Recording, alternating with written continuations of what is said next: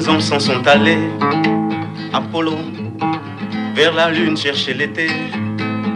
Apollo, ils ont défié le cosmos. Apollo, ils ont chanté sans écho. Apollo, laissant la terre et sa misère.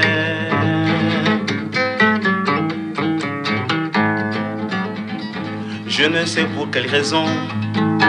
Apollo, ils ont tous tourné en rond.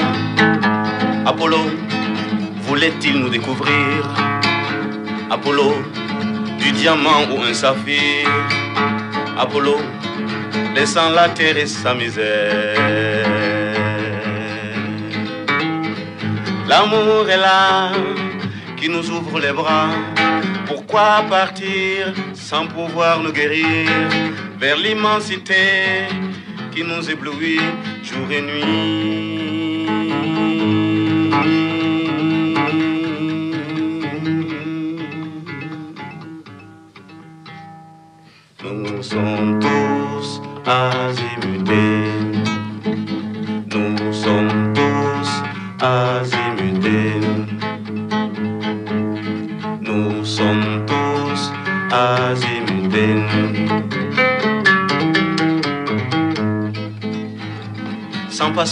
partis. Apollo, pour l'inconnu, l'infini. Apollo, ils n'ont pas pu résister. Apollo, en nos frontières limitées. Apollo, laissant la terre et sa misère. Mais les combats continuent. Apollo, sur la terre entre tribus. Apollo, et la faim s'installe déjà. Apollo, dans les villes par-ci par-là. Apollo, sur cette terre et sa misère. L'amour est là, qui nous ouvre les bras. Pourquoi partir sans pouvoir nous guérir vers l'immensité qui nous éblouit jour et nuit?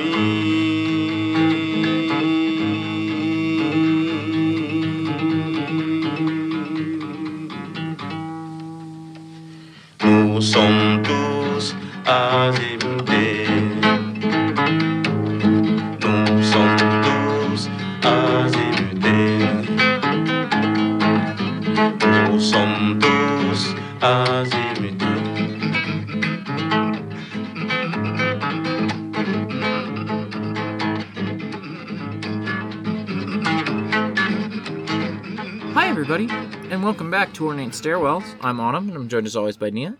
Hi, I'm Niamh. This is a podcast where we talk about movies. Segment one, we're going to talk about all the other movies we've watched this week. And segment two, we'll get into a discussion of um, Soleil Ô. But before we get to Soleil Ô, And segment three, after the end music, we're gonna Yes. talk for an hour. yes, that's the other thing is so after we talk about Soleil Ô, we'll do plugs. Um, I oh, I have a little announcement to do in just a second, but we'll do plugs. You'll hear Bela Lugosi's dead.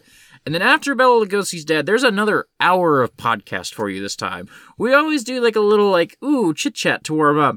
This time we talked for an hour and there's heavy Nana spoilers. So yeah, at the very end. yeah. So you can you can stop when we start. Yeah, if Nana you- if you don't haven't read Nana, stories. um I'm going to spoil a thing and you'll be like, "Oh, that's a spoiler." And then you'll just turn off the podcast cuz from there we just dive deep on the spoilers. So yeah, anyway, uh bracket. Should we talk about the bracket? Yes, first? let's talk about the bracket first. So, um, in our last episode, um, we talked about if you go to Challonge c h a l l o n g e dot com slash ornate stairwells, there is a bracket up there right now. Um, you can make your predictions. Nia and I put every movie we've covered for stairwells and a bunch of other movies we like into a bracket, and we have recorded an episode where we decided the winner of that bracket. Um, and you can go in and put in your predictions, and I think so. If Third- you are if you are listening to this in the Patreon feed, You have a couple days left. I Yeah. think so here's Thursday. I think is when we'll we'll. Put well it out. here's here's the thing I realized is that I Oh. think Thursday there's going to be coffee and comic books and pardon my franchise. Friday there's going to be Ghost, Ghost Divers. Divers. So I think maybe Monday. I think like 6 days after this episode that you're hearing right now. Yeah.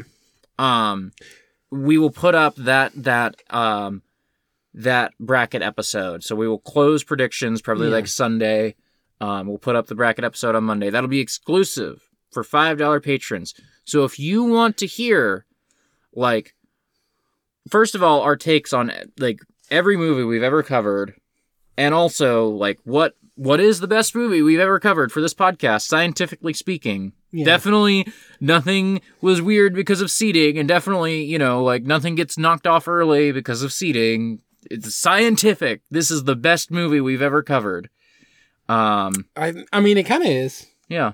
And also, it, Challonge does a thing where it, um, you know, gives you a score uh, based on how well your predictions are. So if you win, you get a prize. Yeah. At the very least, we'll acknowledge you on the podcast. I know that I won the VoIP Life bracket, and I don't know, did I get a prize? I don't think so. Okay. Um, I got third place. Yeah. They were bigger weebs than I was expecting. Unlike Um, us, we're never weebs on this podcast. no. We didn't just spend an hour talking about Non on our podcast where we cover more uh, Japanese directors than anything else. Um, if you're listening to this in the free feed, uh, hopefully you did it after you, you heard it last episode where we talked about it like at the end or whatever. Yeah, Uh, cause now it's too late. We Yeah. put it out yesterday. yeah. But You can still go listen to it. It's You- still great, but yeah, you're you're late getting in your prediction. $5 patron tier for that episode. So, Yes. um, no hard feelings if you bump it up for one month uh, and then you get that and you're like, I don't care about coffee and comic books. I'm going to bump my patron back down. Uh, you I mean, should care about coffee and comic books. you but, should care. And there will be like a little bit of hard yeah. feelings, but like not the worst hard feelings. you I'll only I'll only judge you as much as I judge customers who don't tip at my job. You know. I'll probably judge you slightly less than that, but anyway, do you want to tell me about sleepers? Um, yeah. So one, if people want to hear us talk about sleepers, they can go listen to Pondering Pootan Export with Aji Shiro Taro. slash Pootan. Pondering Pootan with Aji Shiro Taro and Hachimitsu Boy. Um, Connor's been doing this thing Oh, for a while now. Uh, sometimes coming up by accident, like fully. I don't think he's doing it purposefully, but we've had multiple episodes where Connor is trying to remember a movie and is describing stuff from the movie, but is also sometimes being jokingly obtuse about it, uh, leaving out key details that would help. Um, not responding when I do actually say which Ozu movie it is. Uh, carefully not saying anything until I say another title and then saying, oh no, not that one. Um, and uh, it's reached the point where, where people have taken notice. I think on this podcast, on this podcast, I described it as I feel like I'm getting gaslit every time it happens. Yeah. But then, of course, I showed up on Pootan and participated in the gaslighting. so the, the, the chapter that we did, um, where I watched Sleepers was called Sleepers. Mm. I think named after this movie because, uh, as it said in this movie, sleepers is slang for like, uh, you know, juvies, basically, like Hmm. juvenile delinquents, uh, that kind of vibe, who like go to prison or whatever, um, to you know, juvie prison. Um, so I specifically watched it to like, this is what the chapter is referencing in the chapter title. I can get a good song from that because I always try to have the song be related to whatever the chapter title is referencing, Uh-huh. uh, which is sometimes easy when it, the name of the chapter title is like "Let It Be." Yeah. You guess what that one's referencing, uh, or "Welcome to the Jungle." mm. Um, but uh, then I also figured I would do this whole thing where I would insist that we talk about the manga, that we talk about the chapter Sleepers, and then I would just describe stuff from the movie Sleepers. Mm. So people can go listen to that episode. Uh, I think it was a funny episode. You guessed it. I did. Um, you played along Yes. somewhat. somewhat. I I feel like I'm not. You and Connor say that you enjoy me being on the podcast. I always feel like I'm I'm not like a funny person. I don't think, and you two just have a very good yes and energy, and that I just never. I'm like, yeah, I I'm either being just Yeah. like yes or just like like not knowing how to say the and part. Like I just feel like I'm not I'm I'm not well equipped for Pootan, but you always Yeah. say you enjoy me having me, so It's always fun. Yeah. Um, Connor and I have honed our weird banter over like years of working in the same office uh-huh. and joking around all the time. So, um, and then obviously doing it on Ghost Divers in the post ED section, Mhm. which is the Ghost Divers equivalent of the non homophobia zone, but uh, we have a straight person on that one. So, Mhm. um, I'm just checking that I spelled something correctly. Don't mind me. Okay. Um anyway, I thought it was kind of interesting.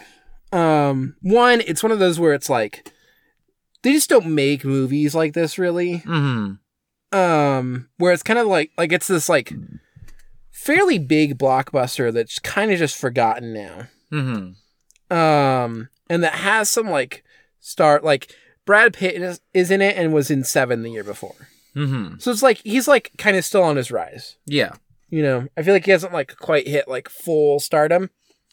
You know, Yeah. I'm trying to think like what's the you you keep talking. I'm just gonna Google Brad Pitt real quick and just find Yeah. I'm trying I'm gonna try to determine what is the height of Brad Pitt's popularity here. Um but uh so the basic premise, which I don't really get into on uh He's On almost Pootan. sixty. yeah. Um so there's these these four uh kids who are like living in Hell's Kitchen, um lightly in you know involved in sort of uh street crime stuff. Uh, mostly Oh, being like be Troy. delivery. It's gotta be Oh, like yeah. because Mr. and Mrs. Mr. and Mrs. Smith is truly a movie that you like only make when you are at the height of your popularity, you know? Yeah. Like like you can you can't sell Mr. and Mrs. Smith on anything other than Brad Pitt and Angelina Jolie are extremely famous. Like there's no reason to watch that movie other than these two Yeah. people are very famous. Would you like to watch the famous people? Yeah. Um and like the Ocean's 11, like the Ocean Yeah. series and Yeah. Troy are like him just being full movie star. Yeah. Um anyway, uh yeah, it's like these four boys who are lightly involved in organized crime. They're mostly like running messages and like money for for the mob. Um they also go to a Catholic church. This movie is uh extremely Catholic, is very uh you know, focused on ideas of Catholicism and guilt and everything. It's, a, Mhm. it's a whole component of it. Um, and there's the cool priest, you know, who who uh, talks to them on the basketball court. That kind of priest. Mhm. Um, played by. Uh, let me let me just pull this up. I want to make sure I'm getting.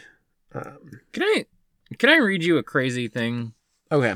In 2001, Pitt co-founded the production company Plan B Entertainment. He produced The, De- the Departed, 12 Years a Slave, and Moonlight, all of which won Best Picture, while others such as The Tree of Life, Moneyball, Selma, and The Big Short were nominated for the award.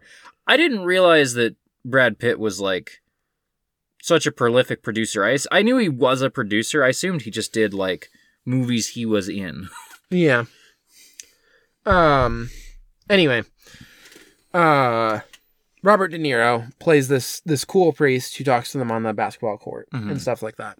Um, and he's trying to like set them straight, basically recognizing that they could go. There's like this talk of like the sides, you know, the Catholic Church and the mob. Mm-hmm. Like both sides will kind of talk about like where are people going to go. You know, it's like the two options laid out for you here in Hell's Kitchen is yeah, being a good Catholic or joining the mob. yeah. Another form of being a Catholic. I of. do I do love Yakuza movies. Yeah. So anyway, um they do this thing where they like uh try to so one person like steals a hot dog, like asks for a hot dog and doesn't pay for it when he gets it and Mhm. runs off, and then the rest go to like raid the hot dog cart while the guy's chasing after him. If he does chase after him. Mhm. You know, you either get one free hot dog, he doesn't chase after the, the one person, or everybody gets a free hot dog. Right. Um, and it's the guy who's like the best runner or whatever. Okay. Okay. This time they decide they're just going to steal the whole hot dog cart as a prank. Uh, there's a part where the guy catches up to them, finds out what's going on, and so they're like, "How we're going to get away from this is we're going to try and like we're going to start pushing it down the stairs into the subway, and so then he'll grab onto it and be struggling to pull it back up, and we'll be able to book it away while Mhm. he's like pulling it back up. But they lose control of it, and it it goes down the stairs, and I forget if it just kills a guy or almost kills a guy, but um, it was a very like ridiculous scene. I was like, "This is it." Is a hot dog cart smashing into someone and like Yeah. going Yeah. yeah. Anyway, um supposedly based on true events from um Lorenzo uh Carcaterra's. He like has this book that he claims to be uh semi autobiographical. Mhm. Um, anyway, they end up in a juvenile detention center where there's uh sort of extensive abuse, including they are sexually abused by one of the guards, played by Kevin Bacon. Hmm. Um, and then this is like an hour of the two and a half hour film is you like get to this point. Then the interesting part of it happens, which is that there's a time skip. And so I knew that like vaguely this would probably be about getting revenge against him. Mhm. uh, from what little I knew about this this movie. Uh, and so I was kind of surprised when like the the time skip starts and two of the the boys have uh you know got now gone into crime. Mhm. Uh, seem to maybe be hitmen or something. They have guns on them. They're at a bar, just hanging out, and one of them sees the security guard, um, the like prison guard, um, who sexually abused them. And he goes into the bathroom and just stares at it, being like, "I can literally just kill this man right now." Uh-huh. And then they go back out, and he's just like, you know, goes to to his friend and is like, "Look who's sitting over there." And they both recognize, and they go sit over, and they're like, you know, the he doesn't recognize them, and they're like, "Oh yeah, you know, makes sense that we would remember you and you wouldn't." Mhm. Uh, and gives them just enough that he like realizes what's happening, and then they just unload into him, and like people in the bar are just like screaming and stuff, and they leave. Uh-huh. Uh-huh. Um, and that's just like the first scene after the time skip It's is just like this intense scene of, like the the shot of like um in the bathroom looking in the mirror and just like realizing that you can just kill this man uh is like really well acted. It's one of the best shots in the film. it's genuinely shocking that a movie from 1996 would do a time skip instead of just cutting back and forth. Yeah. like like this is like the era of Scorsese and Tarantino and, and you know obviously like Godfather Part 2 doing this like decades prior um it is shocking that this is not just like we're cutting back and forth between Yeah. the present and the flashbacks Yeah, and I mean you get a couple like flashbacks to like memory stuff as it goes on. Um but there's not a lot. huh It's it's fairly linear. that is so um, weird that's just that felt like the style of crime epics at the time you know Yeah. Um, but then what becomes really interesting shows up, which is so in this it's revealed they've never have like even these two boys who've grown up into men now uh work together as criminals constantly have never talked to each other about what happened. Mm-hmm. They have just remained silent about it until they see the man there and they go and shoot him. Mm. Because they in that moment they are like able to recognize and acknowledge between each other what happened um even if they otherwise just pretend it didn't. Um and then what happens is so they uh are put on trial for the murder. Um and so uh lorenzo who's the you know the writer of the book Mhm. um he is helping out uh like basically gets a call from brad pitt's character. Um and brad pitt is a prosecutor. And he's like i'm gonna take this case. And lorenzo's like why? Like this is like betrayal basically. Mhm. he's like i'm going to take it to throw the case. Uh we need to like talk to the the connections that you might still have with like you know an old mob boss. Like there's this uh attorney who's um played by Dustin Hoffman who's kind of like old and washed up and um they don't do too much into it but like he is like struggling with addiction and stuff uh-huh um, but they're basically like, we're gonna get him in because basically we can just feed him how to do the case. Uh, you will like, I will give you the stuff and then you'll give it to him, and he won't know that the prosecutor is the one giving the stuff to him. Mhm. But I'm basically gonna play both sides of the case. Mhm.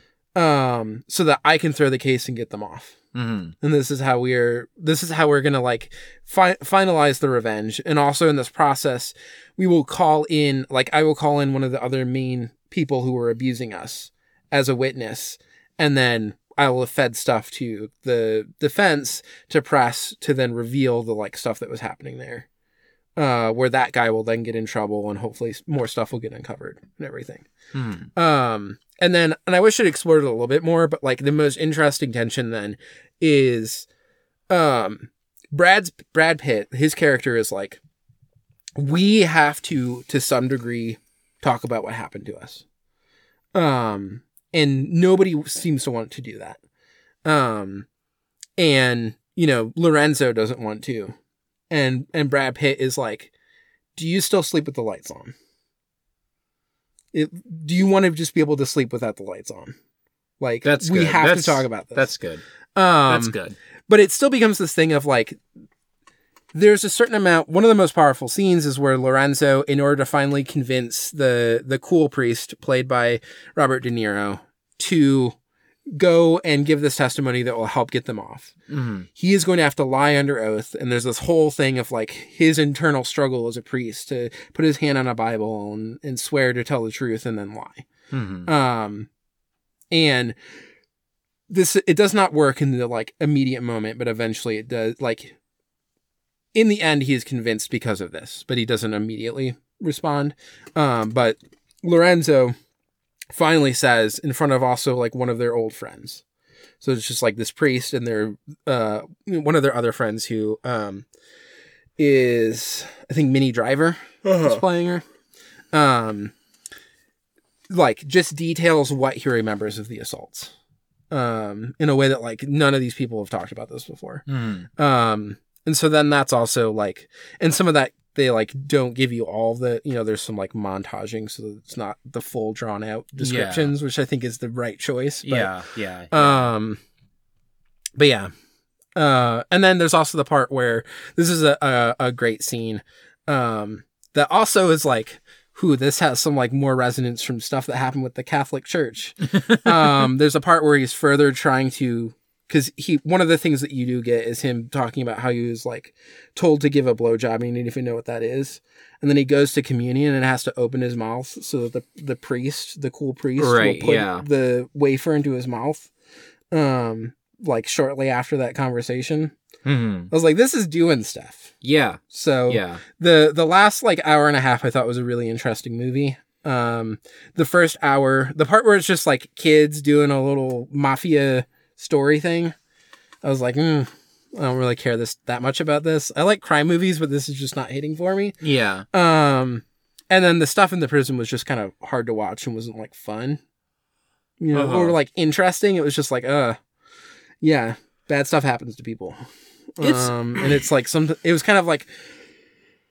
In, in a way that sometimes it can be interesting, but this didn't until you got this the stuff later where it becomes about their inability to talk about it and trying to get revenge in a way where they don't trust the system to give them closure and so they have to like try to play the system.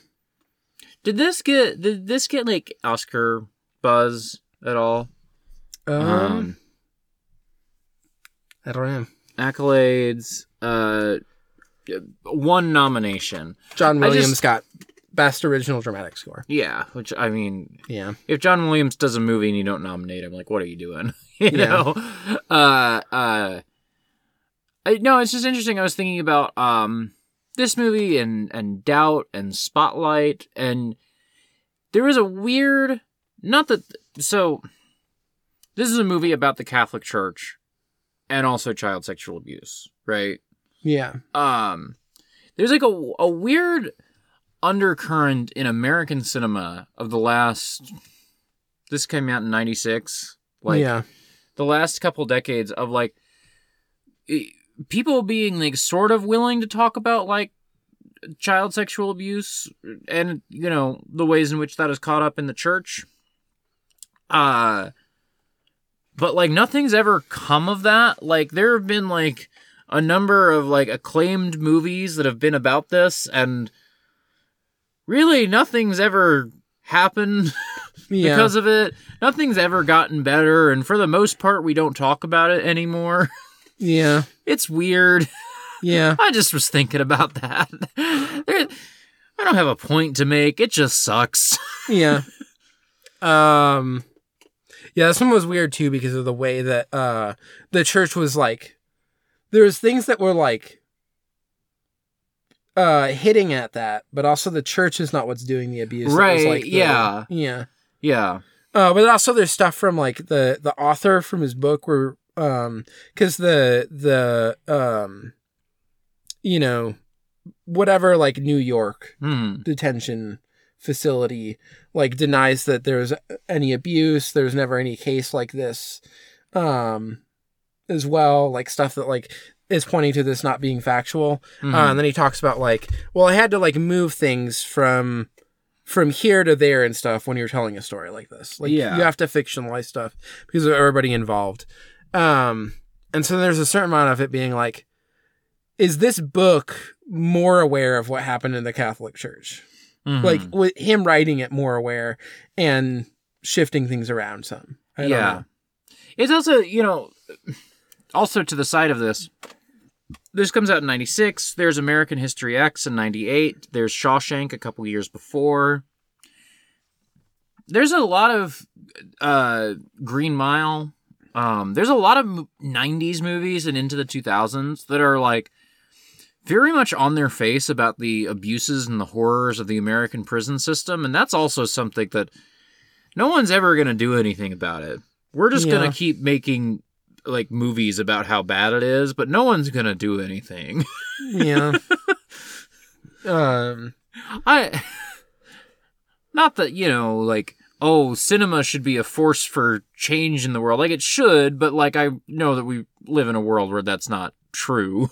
you know. Yeah. It's just a bummer. there there are other things that are a bigger force for change in the world than cinema yes, yes, that's a better way of saying it. Um, for example violent uprisings. Just as just For- as an example. For example, if there were a society where prisons were a for-profit endeavor that that uh say for example made money by increasing human suffering and trying to imprison as many people as possible and that is a like racialized uh system that uh, targets one group far, far, far more than any other group. That would be fucked up, and maybe a violent uprising would be an appropriate response to that sort of situation. Perhaps. Yeah. or at least a more effective one Yeah. i'm not saying that people should do it just that it would probably be more effective than making a movie yeah. given given the choice, if I could flip the switch, of, legally speaking i'm not saying that people should I'm just saying that like if I could do one or the other, I feel like I know which one would be better at getting rid of this yeah than anyway. But legally speaking, we are not advocating for any kind of violent uprising in a response to any injustices yeah. in any uh, way that could be criminally. Yeah. No one's listening to this. No one cares. Yeah, I just think it's a funny bit. Just- It, it's like how uh, I always talk about how it's parody when I say that you should pirate stuff. yeah. That is parody, by the way. I just there's a there was a tweet uh, earlier this week that I keep thinking about. You should buy every single movie that you watch on iTunes. You should. Um, you should buy them on iTunes and Amazon to maximize how many great corporations are getting your money. You know they're great because they're successful. yeah. Yeah, no, I, Even if you are also subscribed, and you should be subscribed to all of the streaming services, and you're subscribed to one that has the movie, you should still buy it too. Yes, yes. Um, no, I just I was thinking about this. There's this really funny tweet that I saw earlier this week uh, that I thought about every single day, and we're just kind of doing this tweet right now. And it's the tweet. So the tweet itself. The CIA guy monitoring me is like, he has too much street wisdom. His heart is too big. He smoked more different than anyone. His bitch is too bad. We have to take him out. and then the, the specific variation of this that I'm thinking of is that tweet transparently laid over a picture of Castro. Ooh, Yeah. this is true. This is actually Fidel Castro's life. His bitch was too bad.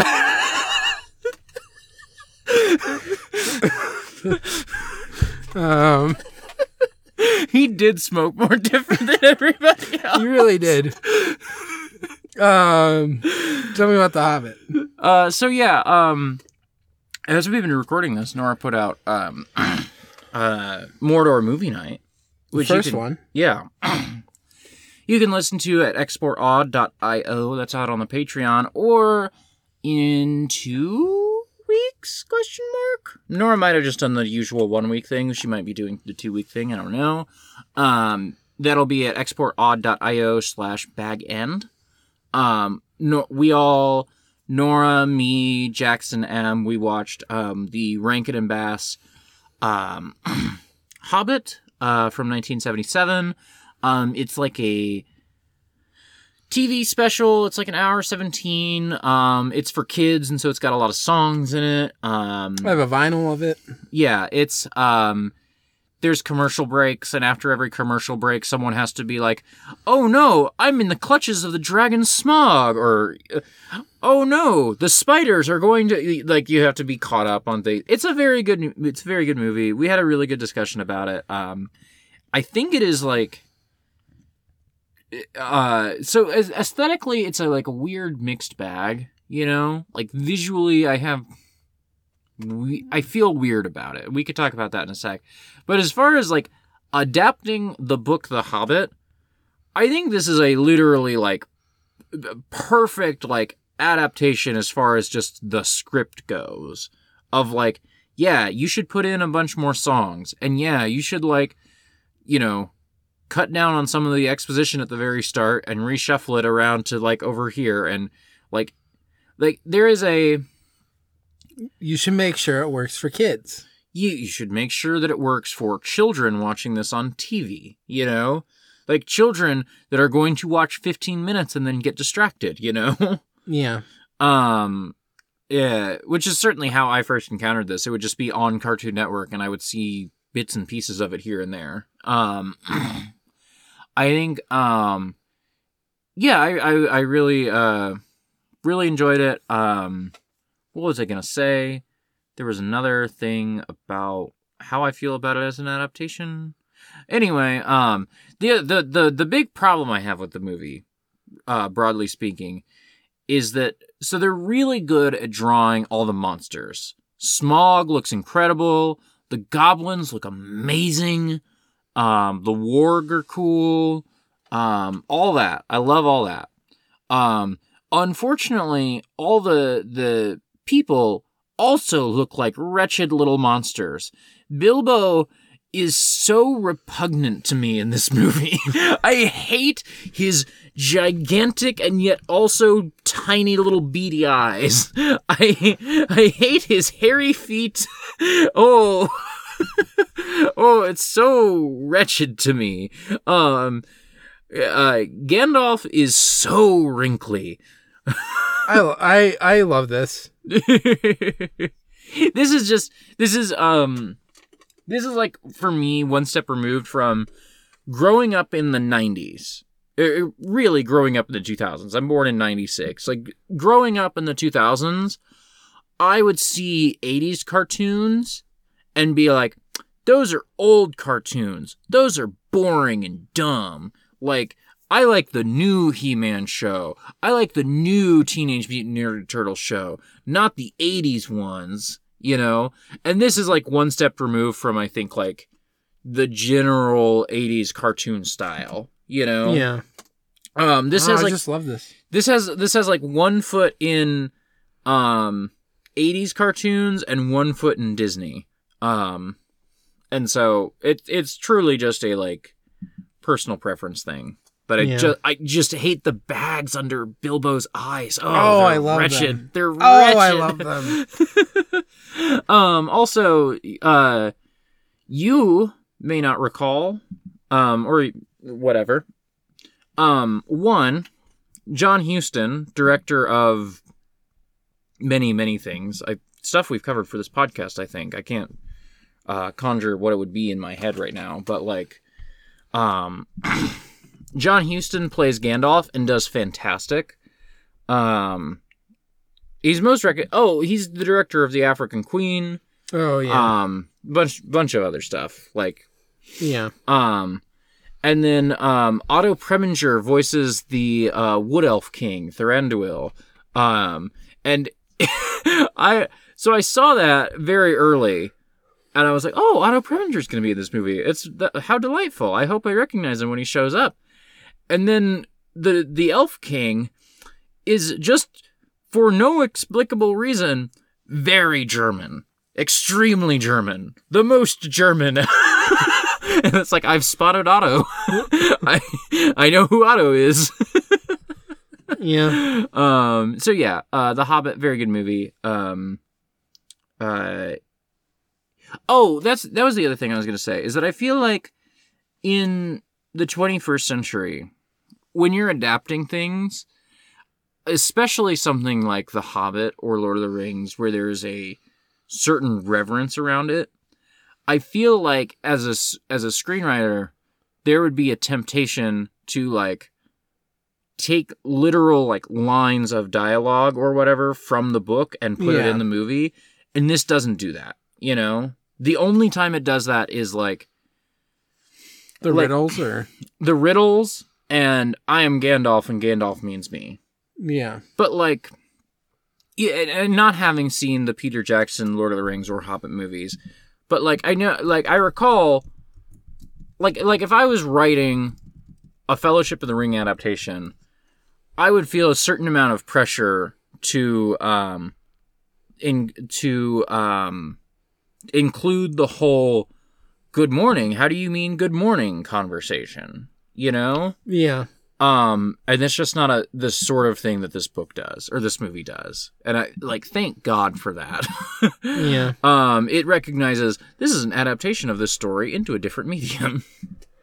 you are Um, you are looking up Bilbo's Pizza in a Pan right now. Yeah. Um sorry for the like typing and clicking on the podcast. Um uh, you know what we should really do at the end of all the mortar movie night and stuff is Mhm. somehow get uh Jackson here and we all take a road trip to Kalamazoo, Michigan and go to Bilbo's and eat there. and then record an episode about it. Maybe from the Bilbo's, who knows? Depends on how crowded crowded it is. Um this was like my favorite restaurant when I was a kid hmm um and it's just all like uh lord of the rings ass theming uh the one that i think is the funniest is the sandwich Ho that's- Tom Bombadil, Tom Bombadillo by Turkey Bread and Dill by Lettuce and Tomato. it like almost rhymes. yeah It's like Um, if I had spun it a little bit, it could have. well it's funny too because these are the names of the sandwiches so this one is the choice of master samwise peregrine's P- pleasure ned bracegirdle can make a meal of this one on bagshot row the hobbits are sensible and down to middle earth the one you said which Yeah. is my f- my favorite Ho Tom Bombadil, Tom Bombadillo by Turkey Bread and Dill by Lettuce and Tomato. Uh, a beef in the dark. I think that was A really beef in the too. dark is really good. Uh, the old Took lived 130 years and he never tasted anything this good. I can't. Okay, so like, I have an irrational anxiety when I go to when I go somewhere, especially especially at sandwich shops. Like, because sandwich shops always do this, where like I know that this menu item is a turkey club, but your restaurant has decided to call it some goofy bullshit. Yeah. And I have this irrational anxiety that I must also call it the r- goofy bullshit because if I just call it a turkey club and then you bring me something else, I'm going to be mad. They have a solution for this. uh-huh. So say that you want Milo Burrows extra special treat, which is sliced breast of turkey, hickory smoked bacon, cheddar cheese topped with coleslaw on the sandwich, heated on seven grain bread. I would not want this. You but- don't have to say Milo Burrows extra special treat. You say, I'll have the number eight. Okay. It's the number right there. There's there was um in Lawrence there was um the Yellow Sub, which was a Beatles themed sandwich place. Yeah. Which yeah, I think they did that. I also like the Return of the King. Roast beef, shredded lettuce, fresh tomato slices, served with mayo and seven grain bread. That's probably what I would get. Yeah. I, I like a simple sandwich. When I go somewhere and to get a sandwich, I don't I just like meat, tomatoes, lettuce usually. Thorin Oakenshield. That one's good. Very funny to me. A Fellowship of Cheeses. Mm, That's their. That's like their fancy grilled cheese sandwich. uh, okay. Um, conjured by Gandalf himself. a shadow of the past. Bag end BLT. mm-hmm. This is really what I would order. Yeah. I love a BLT so much. Uh, it took 13 strong young dwarves to carry Bombur. this is his legacy. Hardstyle salami, white meat tuna salad, cheddar and Swiss cheeses, shredded lettuce and tomato slices, mustard and mayo served on an Italian roll. I don't like this. I don't like tuna salad very much. No, I don't like tuna salad. Um, Ham Fast Delight. Old Fatty Lumpkin, whose wise nose led him here. Are the name of the sandwiches. Mhm. Um, I just- they also have pizza, Okay, so like but like so there, there's just tons of like art up in this place too. That like it's it's a Lord of the Rings themed uh, pizzeria that is from a time when like it was the books, uh right? So there's just like a bunch of like Lord of the Rings fantasy art, and I think there's like some stuff that's like a little bit in the like Rankin and Bass vibe stuff. Yeah, that's it. So a cool thing about the Rankin and Bass movie is that you meet the Wood Elves, right? And like they're weird little gremlin men. They have long, long, long skinny legs and skinny fingers and they're green and they wear like fur, like they're like fur trappers and like they're weird little they're weird little goblin men. And then like the goblins, like they're not they're not green guys. They're like kind of bulky and they talk. And they have jaws that open like 12 feet wide. And it's just like I'm just looking at all this stuff and like feeling nostalgic. Um, you, you're Anyway. showing me a poster that says "Take a growler home and enjoy Bilbo's today." Um, but yeah, it's just like there's a there's a like looseness and a freedom to like the creature designs because you're not trying to like I'm not trying to sell like Legolas action figures, and so the the wood elves can be little green weirdos, you know Yeah. Like Elrond could have an inexplicable halo above his head because I don't know why wouldn't Elrond have an inexplicable halo? You know? Did this did this happen? If this did, gonna be so mad. This is an article that says, "Is Bilbo's Pizza in Portage being leveled for Chick Fil A?" Um, This is article is from 2016. I mean, I'll be honest, I haven't been to Bilbo's in a while. Hmm. Uh, if this happened, it would be the worst thing that Chick Fil A ever did. Honestly, I can forgive them for the homophobia. I cannot forgive them for leveling Bilbo's. um, I'm allowed to say it. We're allowed. We are allowed to eat Chick Fil A if we want. I yeah, thank God we do not live anywhere near a Chick Fil A. Like Yeah, you have to go downtown for that shit here. I'm so because when Nora and I were in St. Louis, like she worked in the same parking lot as a Chick Fil A. Man, I ate so much Chick Fil A. I really like Chick Fil A, and we ate that shit constantly. The only reason I do not eat Chick Fil A anymore is because, like, I'm not I'm not having Chick Fil A delivered to me, and I'm not driving three miles for Chick Fil A. Yeah. You live in Chicago. If you want some fried chicken, there's a Popeyes on every corner. Right. like uh, okay, somebody this somebody at my work this week. I don't usually talk about working at Starbucks on here or what I do. I like talk around it. But like I I'm just going to say Starbucks this time. Cuz you Just keep it on the DL. yeah. It's chill. Anyway, um so somebody came in and was like, "Yeah, so this drink, can you make it with no ice? Because I'm bringing it to my friend and I'm not going to see them for like 3 hours. And so like I just need it no ice so it won't melt." And I was like, "Sure, you I don't need your life story to make a drink with no ice, but sure.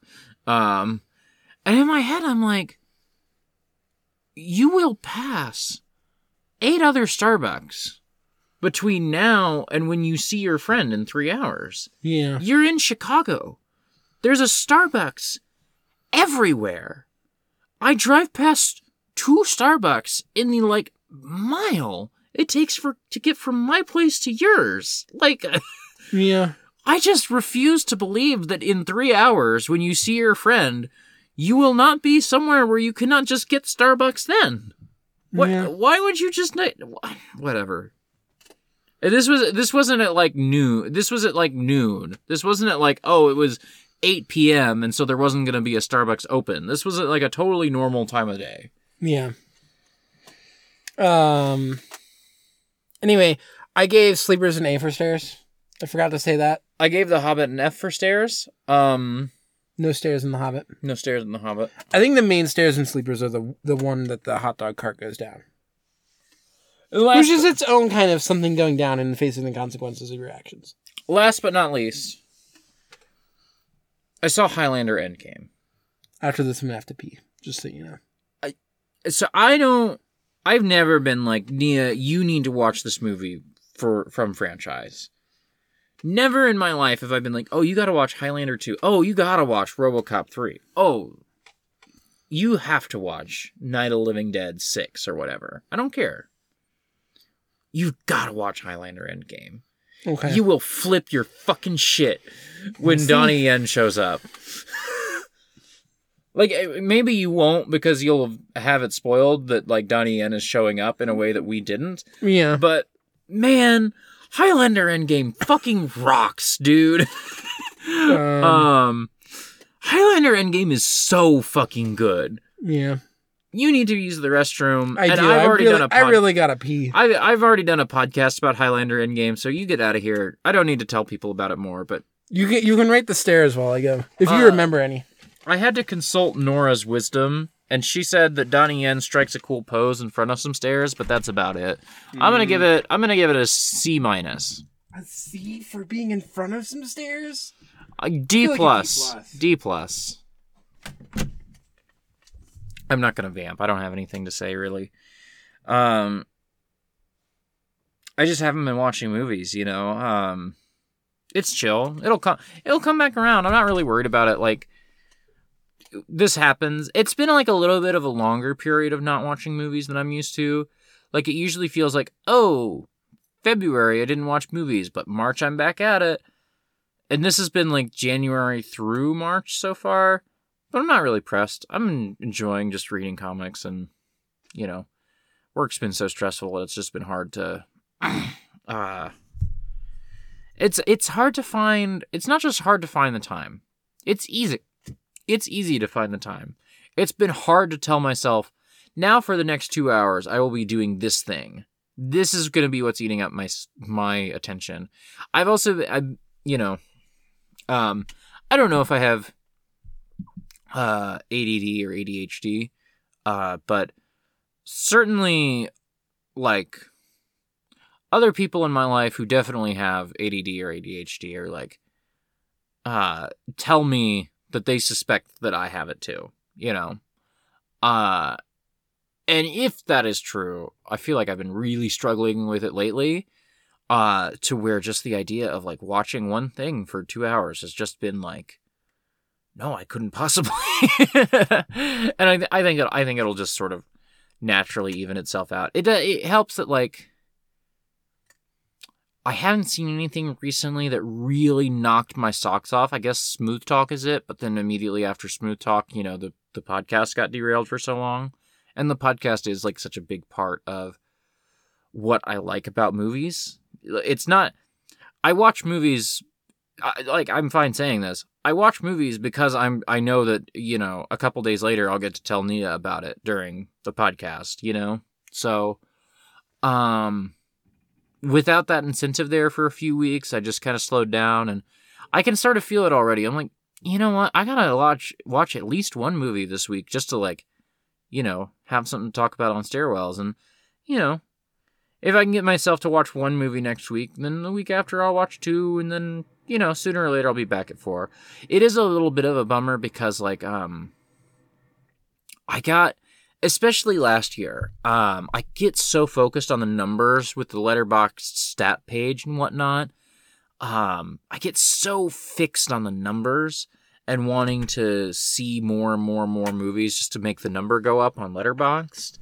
Um, so it's been of a bit of a bummer to like start 2023 so slow on watching movies, whereas 2022 was much more watching movies. Yeah, Um, I'm back. I was just I was just saying I'm in a lull with watching movies. And the the I'm mostly chill about it. The one thing that's got me like a little like normal brained, capital N, capital B, normal brained, um, is that like in 2022 I was constantly checking the Letterboxd stat page, you know, like can I get my numbers up? Can I get my numbers higher, higher, higher? I was so Yeah. fixed on the numbers and like starting 2023 like these, these first three months hardly watching any movies that now it's like oh well i have such an uphill battle to climb like i'm uh, you know if i i'm not gonna hit the numbers i hit last year or if i do i i will have to like go on a crazy tear of like watching like eight movies a week for a little while you know Yeah, um and so it it's like weirdly sucked the wind out of my sails in a way that it shouldn't i shouldn't care about the number as much as i do but i do so yeah. but it, other than other than that little thing, I feel pretty chill about. I'll start watching more movies again sooner or later. Yeah. Really, I'm kind of there. Um, one of the things is it's harder for me to watch like after work now, just because I have more podcasts, Yeah, it, it's been it's been busy. Um, and also like the other thing in all this mix is one of the other things I'm doing with my free time is prepping, is doing homework for abnormal mapping, mm-hmm, playing through Chrono Cross. So, mm-hmm. um, yeah. Well, also you don't have, um, Tod- toddler has gone from we can sometimes put on a movie, or we you know we can watch you know Bluey or whatever. At least when I've been here, maybe this isn't true because I don't have like the full picture. But at least when I've been here, all that kid wants to do is play video games. yeah, That is literally the especially Smash Brothers. That's only, the thing. literally the only thing they want to do. Yeah. Um, I I have been because partially through video games. They talk about Sonic sometimes. They like Sonic Sonic's in Smash Brothers. mhm. They have some Sonic clothing. This is Mhm. also true of Mario. I'm like I'm sure when the Mario movie comes out, we'll probably end up watching it when it's like for home video stuff. yeah. Um but I was like there are Sonic movies. Do you want to watch the Sonic movies? And in the abstract, my kid is like, "Yeah, we should watch the Sonic movie." Um and it's like, "Okay, you know, it's going to be like a little bit, so we can't just like put it on after daycare." Mhm. Uh, like we'll we'll do it this weekend. And then it's like, do you want to watch the Sonic movie? No, I want to play Smash Brothers. And it's like, okay, yeah. okay. Yeah. So What I mean the do? yeah the main fun thing is that sometimes they like um sitting and watching Chrono Cross with me. Mhm. So um that's always nice. But Yeah. Um yeah, that has also affected things. And also it's just this thing of uh you know uh, extremely love my kid, love having a kid. Mhm. Um, I look at other people who talk about the stuff they're doing on their weekend. Mhm. Like even M is like, "Oh, I'm recording three podcasts today," and I'm like, "I could only record one because I'm just watching a kid." Yeah. you know, I could maybe squeeze one in during nap time if nap time happens. Mhm. Um, yeah, Yeah. So it's just like, you know, like I, I know friends who would just like spend all weekend like gaming. They'll Mhm. just like play like 20 hours of a video game. I can't do that. Yeah. Um, Toddler can. toddler can. I mean, I can spend 20 hours playing the video game with the toddler. Yeah. Um, but it's usually not going to be making progress in the game that I want to make progress in. hmm So, um, but yeah, it's just its own thing. There, there's a thing that like having a kid makes you very efficient with your free time. Mm-hmm. Like, before I had a kid, I had so many evenings where I just kind of sat on the sofa checking Twitter, Mm-hmm. thinking like, "What do I want to do tonight?" And then before I knew it, it was just time to go to bed. Right. I just fucking didn't do anything with my Uh-huh. evening. That does not happen anymore. I get to my evening and there's, you know, There's the six I- things you've been wanting to do all yeah. day. When I when I'm like wasting time, it's I'm building a gunpla Yeah. where I'm like, oh, I'm not doing anything productive. I'm just doing something for me tonight. Uh, oh, because every all the other thing about having a podcast is like every movie I watch is is kind of work for the podcast now. I I feel that way, and I, while you were in the bathroom, I tried to put a positive spin on it a little bit of like the thing that gets me excited about watching movies on some level is I get to watch this movie Yeah. and talk about it on the show. There's so there's days where I like get in my head a little bit, and I'm like, I don't want to watch a movie. I'm gonna have to talk about it on the podcast. The only or or I should watch a movie. I I will be able to talk about a movie on the podcast. If I don't talk about a movie on the podcast, I'm a failure and everyone will hate the podcast and unsubscribe immediately. And that's not true. The the but I th- I think the the positive spin on it is one of the exciting things about watching a movie is getting to do this show. You know. Yeah. That's one of the things that uh while I'm having fun watching TV, sometimes I'm like, ah like some of these are just I'm following my friend's podcast where they're watching the show. I'm not, I'm not gonna have that much to say about Columbo. Yeah. They're I- doing Columbo. It's it's it's similar with me in comic books where I'm gonna go on coffee and comic books, and we're gonna talk about like stuff we've been reading that week, but we don't do the full like breakdown um of like of like I'm really gonna get into the weeds on the TMNT issues I've been reading. I've read so much Teenage Mutant Ninja Turtles recently. Yeah. Dude, I have read so fucking much Teenage Mutant Ninja Turtles. I'm gonna go on Coffee and Comic Books next time and be like, yeah, Teenage Mutant Ninja Turtles is one of the better action comic books of the 2010s. And that's it. That's Yeah. all I'm gonna say is that if you like shonen manga, you should really check out the IDW TMNT series. I think they're doing a really good job. That's all. yeah. Um, we do just also do this thing where we talk at length about every movie we watch. that, yeah. Like, not even like repertory screening Mm. does that. They're not doing that Yeah. over there. I do. Um, There is part of me that's like, who do I rope into reading TMNT with me? And the answer is no one. The answer is I'm not going to podcast about watching. Oh, I forgot to put something on the spreadsheet because I didn't log it on Letterboxd. What? TMNT Out of the Shadows, the 2016 film, um, uh, that apparently I had watched before and forgot. changing um, my keyboard. I changed your keyboard from Icelandic to English. I'm sorry. Uh, let me get you a a, a director. Is it on bad- 2016? Yeah. Oh, sorry. It's not TMNT Out of the Shadows. It's Teenage Mutant Ninja Turtles Out of the Shadows. You can leave it as TMNT if you like. Uh, directed by Dave Green. Um. So yeah, I had seen this before. It turned out. Um, I forgot that I had seen it before because it was in a past life when I was a guy uh, hitting on a girl. Whatever. Uh, Noe. Noe. Okay. Um. Uh. Just like the color. Yeah. Um. And and I remember watching this movie before and thinking, "It- "This is stupid." I was actually kind of into this movie this time.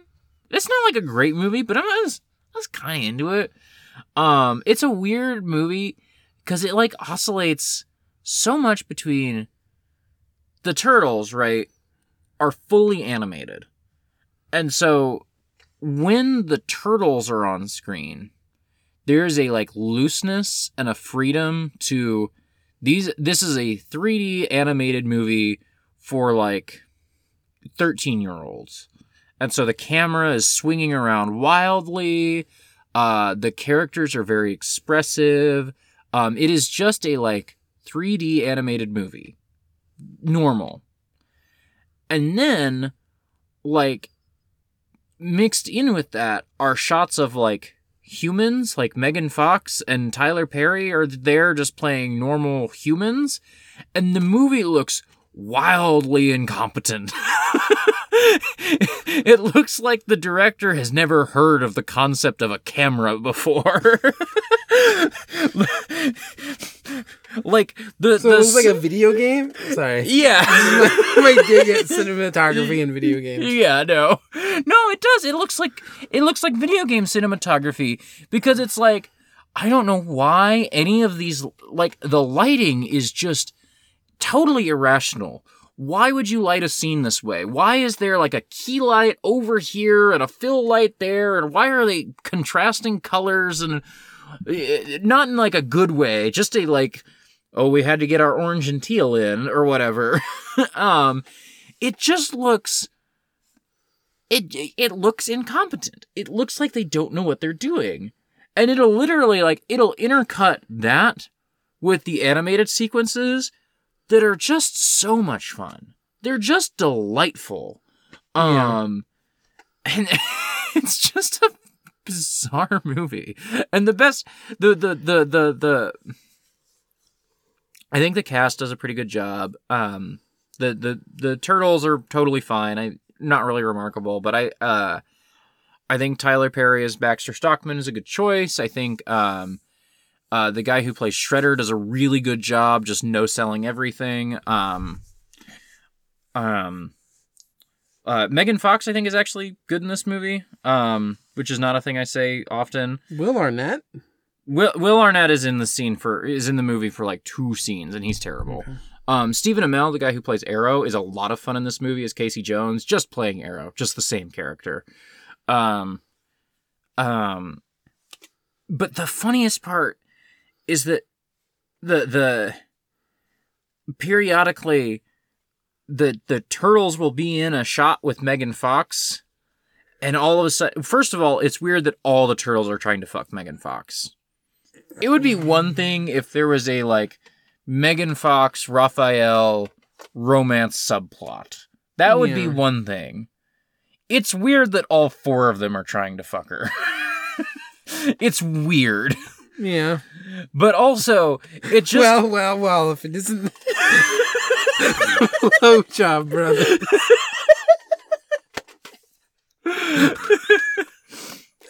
but it, it's it looks bizarre because they're in two different movies like straight Yeah. up like like the the like the turtles in the shot with like n- the normal human characters it's like two different movies are just copy pasted on top of each other and it's like what is happening It's like Uncanny Valley Roger Rabbit.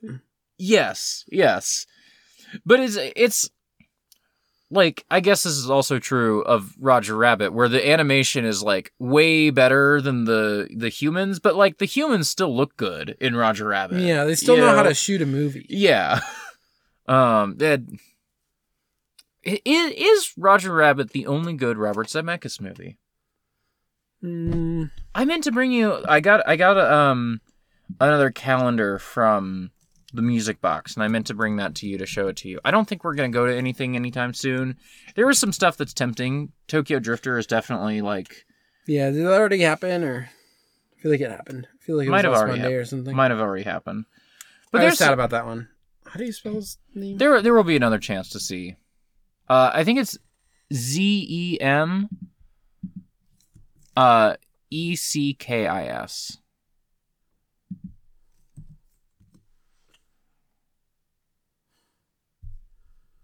Here we go. Forrest Gump, terrible. Ooh. Back to the Future, terrible. Mm, I'm Back to the Future Future's fine. It's fine. Polar Express, terrible. Uh, Roger Rabbit, good. We just skipped over Castaway. I haven't seen it. That's fine. Roger Rabbit's Roger Rabbit is good. I haven't seen Contact. Uh, Christmas That Carol, okay. bad. Uh, that flight movie looks good. I haven't seen Contact in a like extremely long time. Um, He did Romancing the Stone. I guess. Beowulf. Oh, right. So I brought this up because so so um, Music Box is showing like I don't know if it's all of Zemeckis' movies, but it's a lot of them. And Nora is hell bent on, yeah, we gotta go see Beowulf in theaters, and I'm like, why? of That's such a Nora movie to want to go see in theaters, though. It makes perfectly it makes perfect sense to me that Nora would want to. of all the movies to risk COVID for, she wants to go see Beowulf. This makes sense to me. The movie's terrible. I mean, I really thought about risking COVID to to go see Tokyo Drifter. At least Tokyo Drifter is good. Yeah, one of the best movies ever made. Beowulf. Will that help you taking the uh the doing the bracket? Uh who knows? Who knows? We say a lot of movies are the best movie ever made. But I That's mean the it. thing. I mean it when I say Tokyo Drifter. I really mean it when I say Tokyo Drifter is the best movie ever made. Uh, Beowulf. I love her so much. She is. I love that bitch so much. Can I tell you something that when you were tweeting about this, Uh huh. I realized for the very first time, you, you all had talked about like the CG in Beowulf, and I was like, it's been a while since I watched Beowulf. I don't, I don't think it was CG, but I got, I guess there was like CG for Grendel, maybe. I feel like the whole thing was that like Grendel was just a person. Realized I was thinking about the movie Beowulf and Grendel, a very different movie. What is the movie Beowulf and Grendel? I don't know this movie. Um, yeah, let me. and is it connected to the Matt Wagner comics? Matt Um, Wagner? Matt Wagner? I don't know. I would assume Wagner. Um, I would assume that his grandpa was like Wagner, and that he probably goes by Wagner. That would be my assumption. So Beowulf and Grendel is a movie that I know because it was directed by Sturla Gunnarsson, Oh, who's an Icelander, has a soundtrack by Hilmar Örn Hilmarsson. I think he did the soundtrack for Angels of the Universe, if I'm not Okay. mistaken. Uh, big soundtrack guy in, in Iceland. Um, stars a number. There's some uh, people in it who are Icelandic. There's some like Canadian cast. Stellan Skarsgård's in there, who's neither Mhm. but you know um this is what i think of when people talk about the like kind of mid beowulf movie from the 2000s like the mid 2000s and so for a really long time when you whenever you all will talk about beowulf 2007 in my head i i've just been picturing beowulf and grendel 2005 you are not picturing Angelina Jolie's titties. Oh, what? Angelina Jolie's titties are in uh, Beowulf 2007. I don't know. That that's the beginning and end of the sentence. yeah um, um I I was I was I mean, we were talking about Brad Pitt earlier, and I was saying things that maybe could be construed as positive about Brad Pitt. I mostly like Brad Pitt as an actor. I would be remiss not to mention um, that um, Brad Pitt, uh, like allegedly, Angelina Jolie told Brad Pitt about Harvey Weinstein's behavior, and Brad Pitt didn't give a shit, seemingly. Uh, Yeah. Brad Pitt does not seem like a great dude who's making great moral choices, uh, allegedly. yeah Um, Yeah. Uh, from what I kn- from what I know of Brad Pitt, he sort of filed in the the space in my brain of uh basically anyone with a certain amount of like, Fame and fortune. fame and fortune, especially in like Hollywood, especially a white man. hmm. I just assume is not like a good person Yeah. until I have like pretty good mounting evidence around. Yeah. and also like the white man is like a, a additional qualifier in here but that doesn't mean that i like assume people who aren't white or aren't men Yeah. are good Yeah. I like. There's a moment where i was like looking up stuff for for don Cheadle and remembered like all the charity work that he does and they wore like the protect trans kids shirt on that Uh-huh. smell and i was like oh maybe he actually is a real one Yeah. because in my head he was just kind of filed in the probably not that great Yeah, I just default assume that any like any Hollywood person at best is morally neutral. At Yeah. best. Um, I'm also not saying Don Cheadle's like fucking incredible, but I was looking at me like, ah, I think I think I feel better about Don Cheadle than I did before looking at the Wikipedia page, which is usually not the experience you have looking at a Hollywood actor. yeah, this is the experience of uh you and me being like, we should look up if, if Mr. Bean's a turf, because for all I know, like everybody on that fucking island. yeah, you can't trust anybody from that island. Uh, even Jackson's a little. Jackson's turf arc is gonna be a really weird one. Uh, Alexis? Alexis's turf park is gonna be really weird. I'm just saying y'all are a little bit more sus. just by default. It's it's you know, i i here in the states they put fluoride in our water. Over there they put turf in the water. Yeah. um, this poster is just unsettling to me, so I'm gonna close this this page. oh, this like little plastic figure of Steve uh Steve Carell. Steve Carell. I wanted to say Irwin for some Yeah. reason. Oh, it's because the movie's called Me- Welcome to Marwen. Yeah, Should we talk about Soleil Ô? yeah, we should. Wait, stairs for Teenage Mutant Ninja Turtles. Uh, out of the shadows. I assume an F. I don't know. F. Question mark. Now you fucked me up. anyway. Um, Soleil Ô. Best movie ever made. No. No, but it's really good. Yeah, it is really good. Um, A thing that we were talking about while watching it is uh this movie is uh I think like genuinely revolutionary. mhm. um, but also talking about things that I think have just like some of the stuff that it is dealing with and talking about have become more common knowledge, I think, within like leftist spaces. yeah. Okay. So In a in a way where I was watching it with a fair amount of there's a lot of stuff that's interesting. Actually seeing it. There's some uh especially when it gets like bizarre and abstract. mhm. Those are some of my favorite moments. we should put we should pull outward Yeah. real quick. So, because I I have thoughts.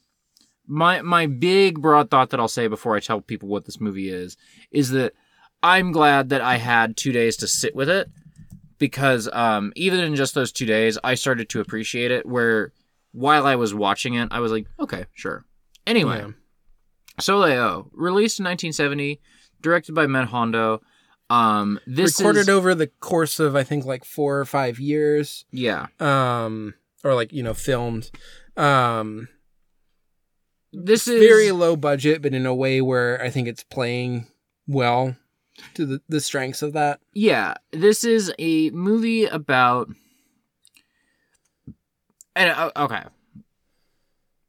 so it sort of moves between, like, sort of like realism of just like, here is what it is like to be a um immigrant from Africa to France. yeah Of just like, um, that's the social realist mode yeah, yeah, yeah. You, wa- you watch and has like a certain kinship with something like bicycle thieves Yes, absolutely. And then sometimes will dip its toes into total abstraction, expressionist, you know, out there weird stuff. yeah Um so so there's there's a story, but it's kind of just it also kind of not. There's just the main guy uh who's doesn't have a name. Yeah i don't think so I don't think anybody has names. There's just the main guy, and you're just seeing his life, basically. Um, and um, we open on this really abstract sequence of the there's, the, there's the- sort of, like there's the title card that's like this kind of intense animation Mhm. um that feels very like 60s 70s in its yeah, style absolutely. Um, and then yeah, you get this like very symbolic, uh, abstract sequence of the the main cast. There's gonna be like seven ish guys who are like the main immigrants that we're spending our time with. Those seven guys are also sort of an abstraction of the like large popular population of African immigrants in France at the time. yeah, Um, and so we see all of those men, um, being, uh, in a church and they apologize for speaking their native tongues in French. Um, and the, the, um, priest baptizes them and gives them new, nice French names, you Yeah. know? So I guess, I guess the main guy does have a name, but it's just not coming to me now. yeah. Um, they, despite being given these names, they don't like really. I feel like use them throughout the movie. Then Yeah, and then um, there's a there's a sequence of all the men uh, are carrying crosses, and then those crosses like get flipped sort of a upside yeah, down. there's sort of a transformation where their outfits become a little bit more militaristic, and then they turn the crosses around into swords. Yeah. Um, and then they start to fight each other And until all- one man remains. Yeah, they're all like play fighting, but they like lay down as if they're actually dead. Um, and there's two remaining, and basically the one guy there's a there's a white police officer, military officer presiding over the whole thing, and he like, um, gives some money to the last man standing, and then the last then ma- immediately kills over, and then he just takes the money back. yeah.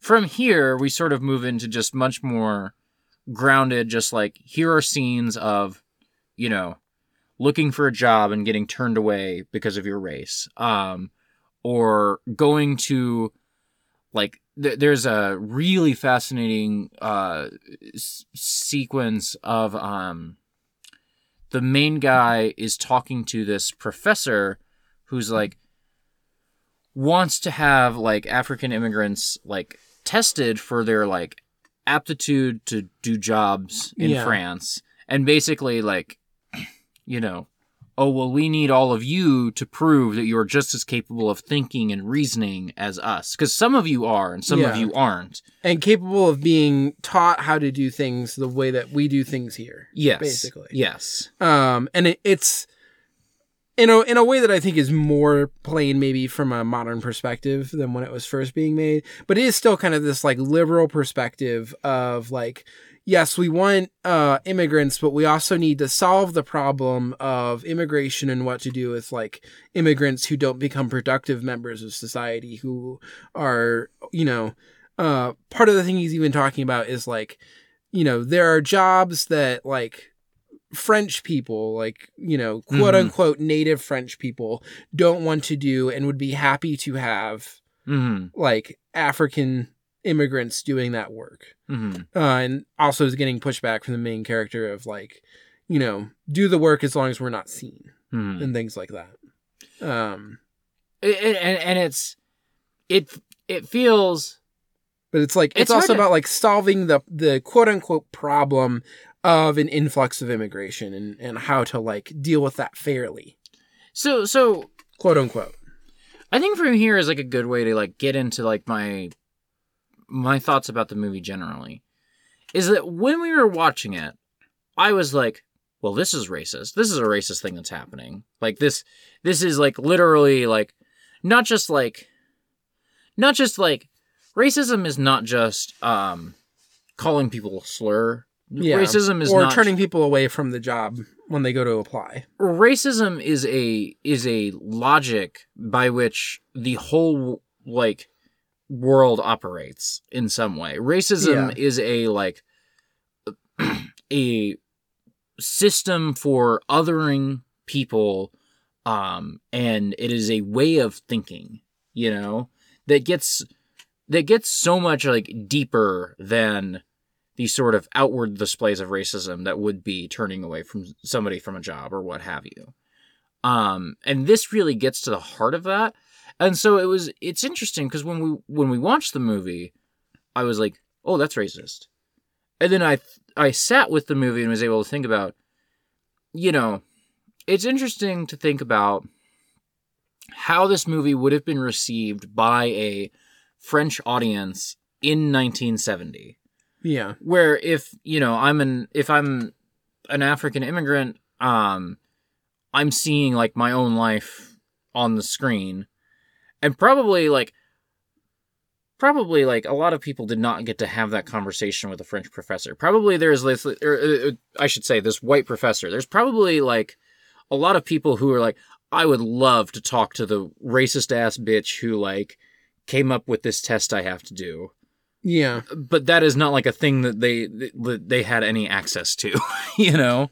Um they're you know this is like a, a this is about portraying people whose lives are probably not portrayed on the screen at all not Yeah. probably like period flat out these people's lives are not portrayed on the screen in france in 1970 um and I, I would also be curious about i'm sure there are a lot of like french white people who thought the same way as this guy thought and we're just like you know see this scene as a oh what an interesting marketplace of ideas sort of thing Yeah. you know to to put it in a uh, present parlance of like what stimulating debate about should we be testing these people? You know, um, Yeah. uh, watching this movie now, it because it is so observational in its nature, and and the observations are just. It's easy to say the observations are just racism exists and is bad. I think there's a lot more to the movie than that, and I also think that it, when you think about it in its time and place, observing racism is real and bad, and here are the like you know inputs and outputs of racism like yeah. yeah it's huge it's it's massive you know Yeah. Well, and it's also interesting because there's the the scene at the bar too, mm-hmm. where they start singing like all as a group Mm-hmm. these like uh essentially racist songs about Mm-hmm. uh you know black people in France and sending them back i think yeah like oh we gotta send all the all the immigrants back yeah um and I, I think that's a very interesting scene too because there is the one uh white guy at the bar who is the white guy who who says the n-word when he goes to concerts and raps along yes. vibe. He's he's very much like um he's very much like the guy who's like i listen to a lot of rap music and so i know what being black is like you know? Yeah.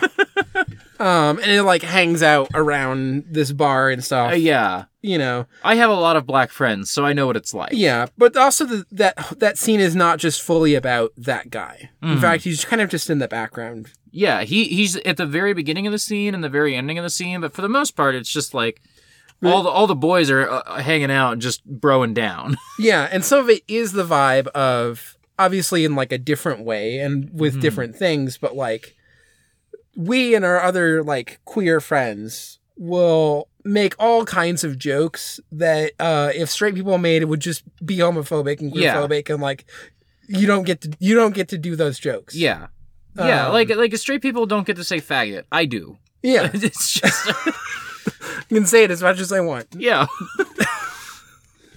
Um, and yeah, so some of it is also that vibe of like, there are ways that some of this stuff can, uh, at least in like moments, become defanged, or that like when you are together with uh other people who like understand and are with you in that, like your people, Mhm. that you can like joke about it or have Mhm. fun with it.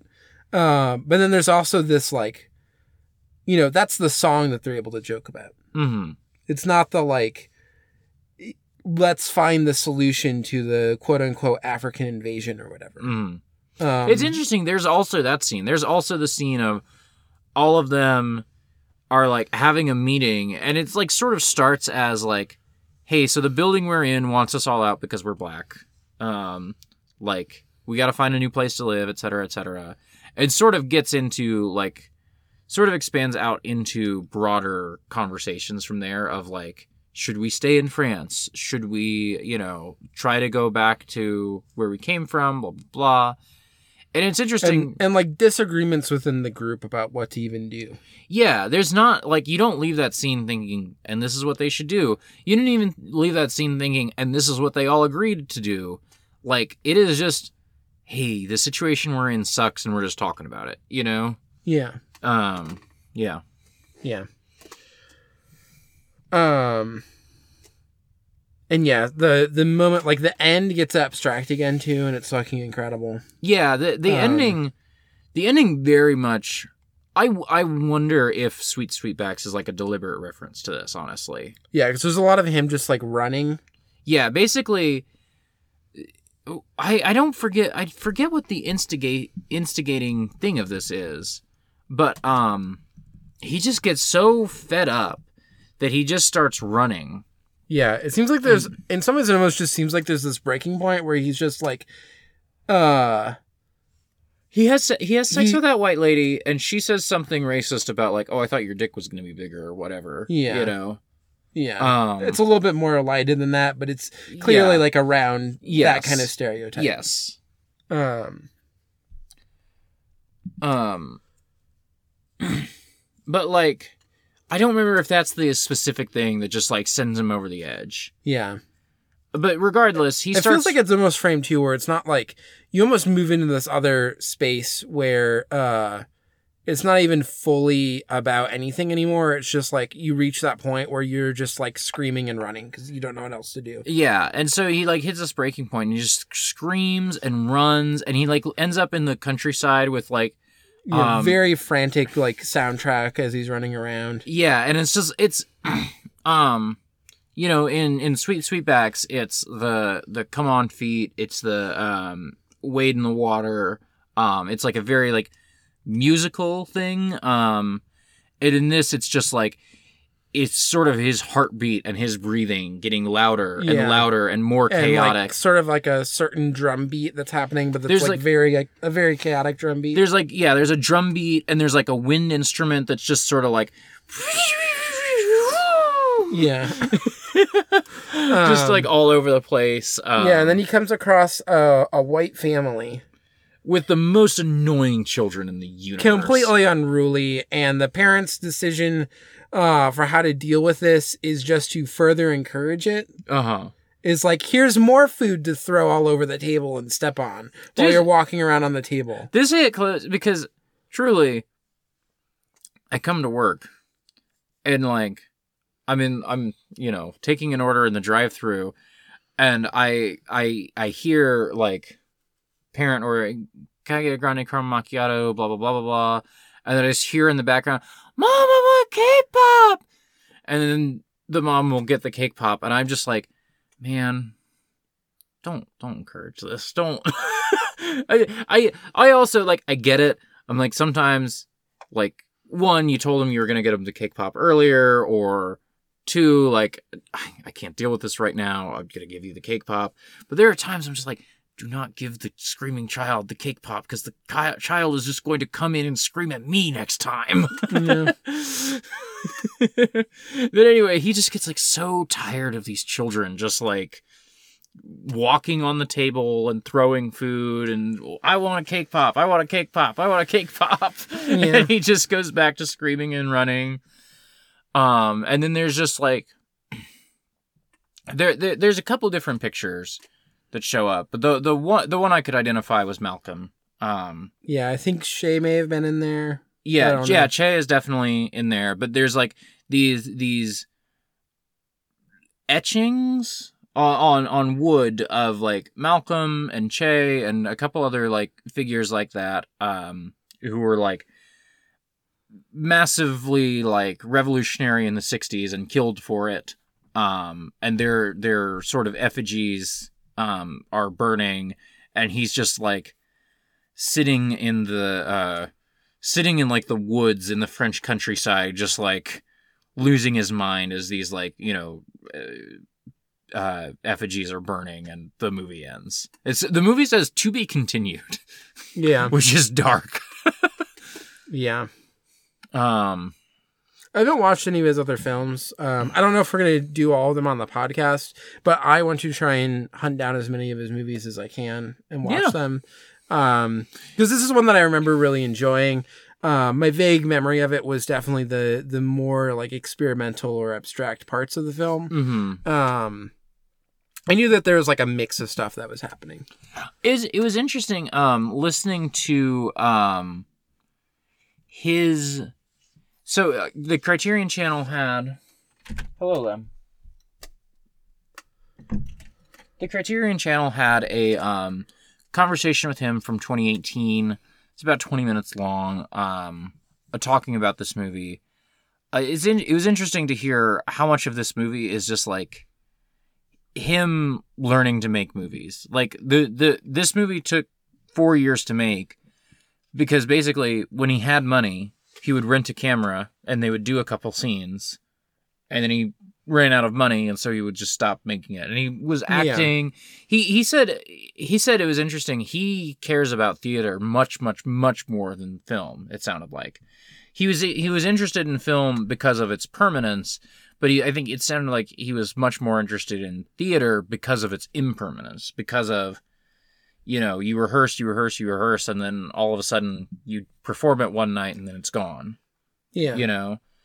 Um, but yeah, hearing him sort of learning to make movies and sort of uh because he has this interest in like how is film different from theater it is permanent and so so much of the observational mode of this movie it's like okay well that makes sense if he's you know what do i want to make permanent? It's just like here's what it is like to live my life you know? Yeah. um I, I couldn't remember okay. I, I i couldn't remember if he was um uh yeah he was he was born in um uh mauritania and um went to france actually to learn to be a, a chef uh and then somehow ended up living the art life you know i yeah. a little bit of this is in that 20 minute conversation with him but he didn't get too much into it you know um Yeah. uh yeah i really i really uh i really liked Soleil Ô there's not a ton to say about it because it is so you know observational like i said um Yeah. that like It's a thing that I highly recommend highly recommend people check out, even if sometimes you're watching it and it's like Quest voice, I already knew that already.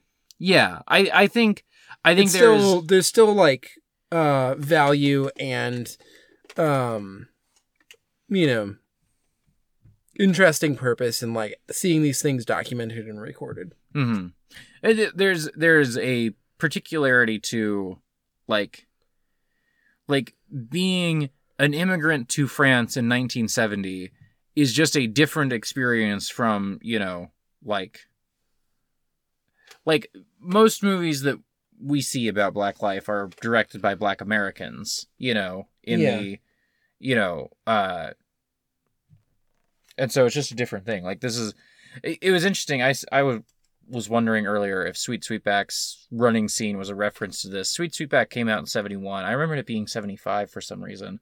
So Yeah. I, I think it's probably too close. It, it sounds like it's probably just parallel ideation.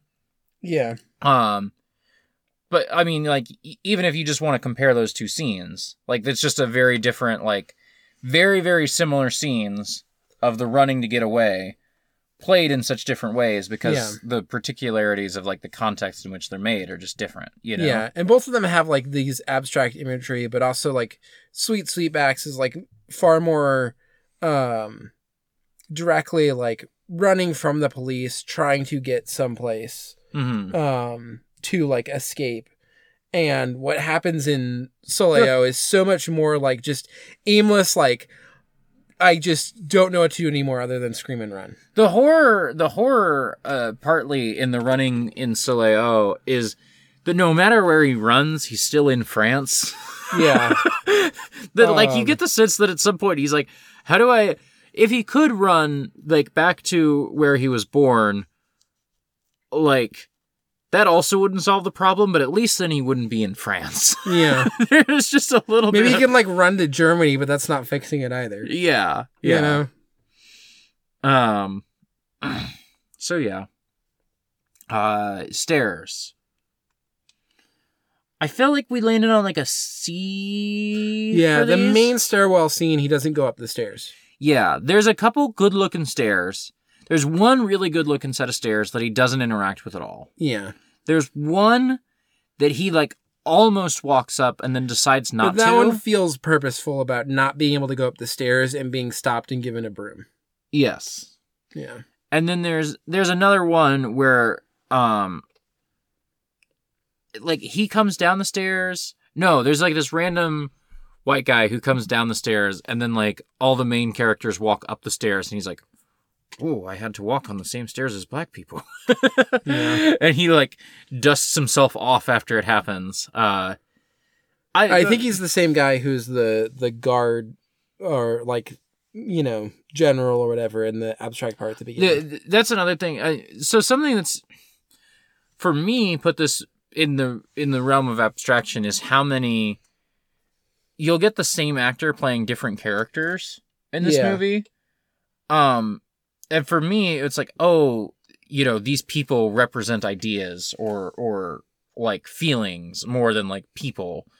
And for Hondo, uh he's like well, these were the seven people I knew. Yeah. these were these were the ten people I could get to be in the movie Yeah. because I was I just knew them, and they were willing to do it. yeah. and so like like the same white guy shows up in like eight different roles, and like and Hondo is just like, yeah, I just had him cut his mustache different, and we put a different hat on him, and hoped that no one would notice. And like I I mostly got away with it. Yeah. Um, the one that really jumped out to me was um the annoying rural family uh had also been the arguing couple early in the movie and i was like Oh, oh, is there an interesting thing here about like white families fleeing from the urban to the su- to the rural to to get away from the black migrant population i don't think that's happened i think he just had the same white people in that same because he Yeah. was like eh, no one's gonna notice yeah. Um. Anyway, I feel like even though he doesn't go up the stairs in the main scene, mm-hmm. Uh, I want to give it a little bit of extra credit because I think it is like Yeah, purposefully playing with the not being able to go up the stairs. Yeah. Or that that not being the conclusion. maybe like a b minus Yeah. yeah let's do a b minus Um. I I was going into that being like, uh, I will accept no lower than a C plus, basically. You know, if, if you do something lower, I'm gonna be like, no, it's got to be at least a C plus. So yeah, B minus I can do. you you talked me into it. Yeah. Well, we will be back next week with uh, Black Orpheus. Um, Joao will be very pleased.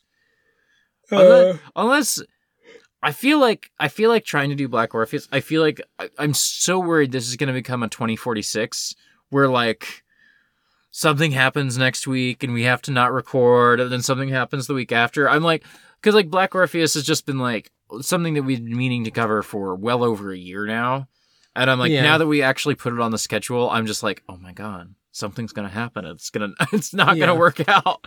Um, also, we haven't sorted out schedule beyond Black Orpheus, um, but a few things that we've talked about just to put this out there. Mhm. Um, so one, probably bringing in like the start of doing some documentary stuff. hmm So we'll probably I'll probably grab a documentary.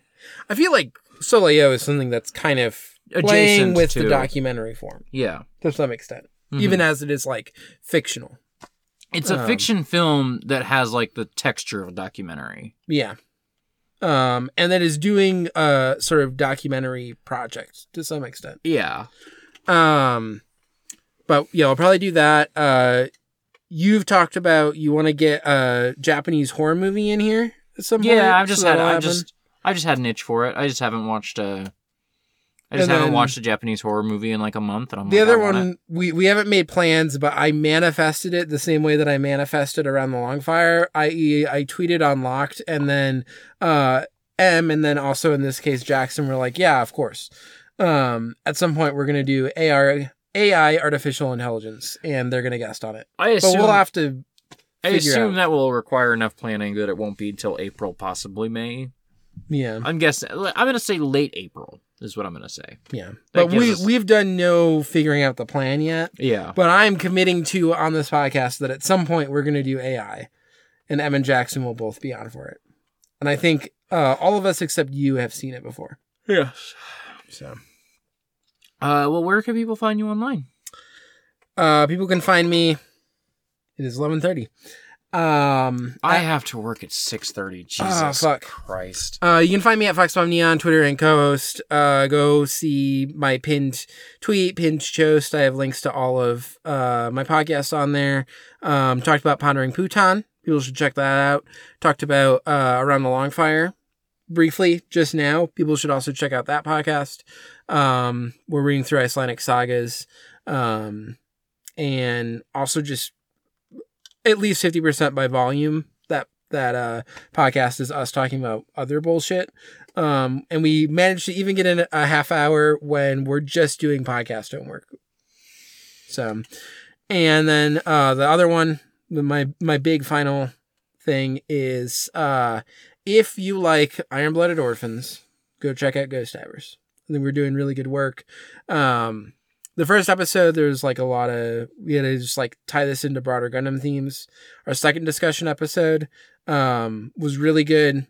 Third discussion episode, the episodes that the show gave us weren't quite as good, but we still did all right. And then we just recorded the the end of season one, and that episode was a banger. So If I remembered I had work at six thirty in the morning, you would not have done a hour long non homophobia zone. We would not have done the podcast that we did, can find me on Twitter at autumnal underscore coffee. You can find me on co-host at autumnal. You can go to exportaud.io to support us on Patreon. That's all you get this time. We're not doing the full spiel. Please give us five dollars a month. We got a lot of good stuff up that page at that Patreon here. So Yeah. Listen to Ghost Divers. Sorry. Okakoro is real. Um. Wait. When we're gonna do something about Nanahachi? Uh, Nanahachi is real. Nanahachi is real. Yeah, I just we're not we're not invested in Okakoro like we were.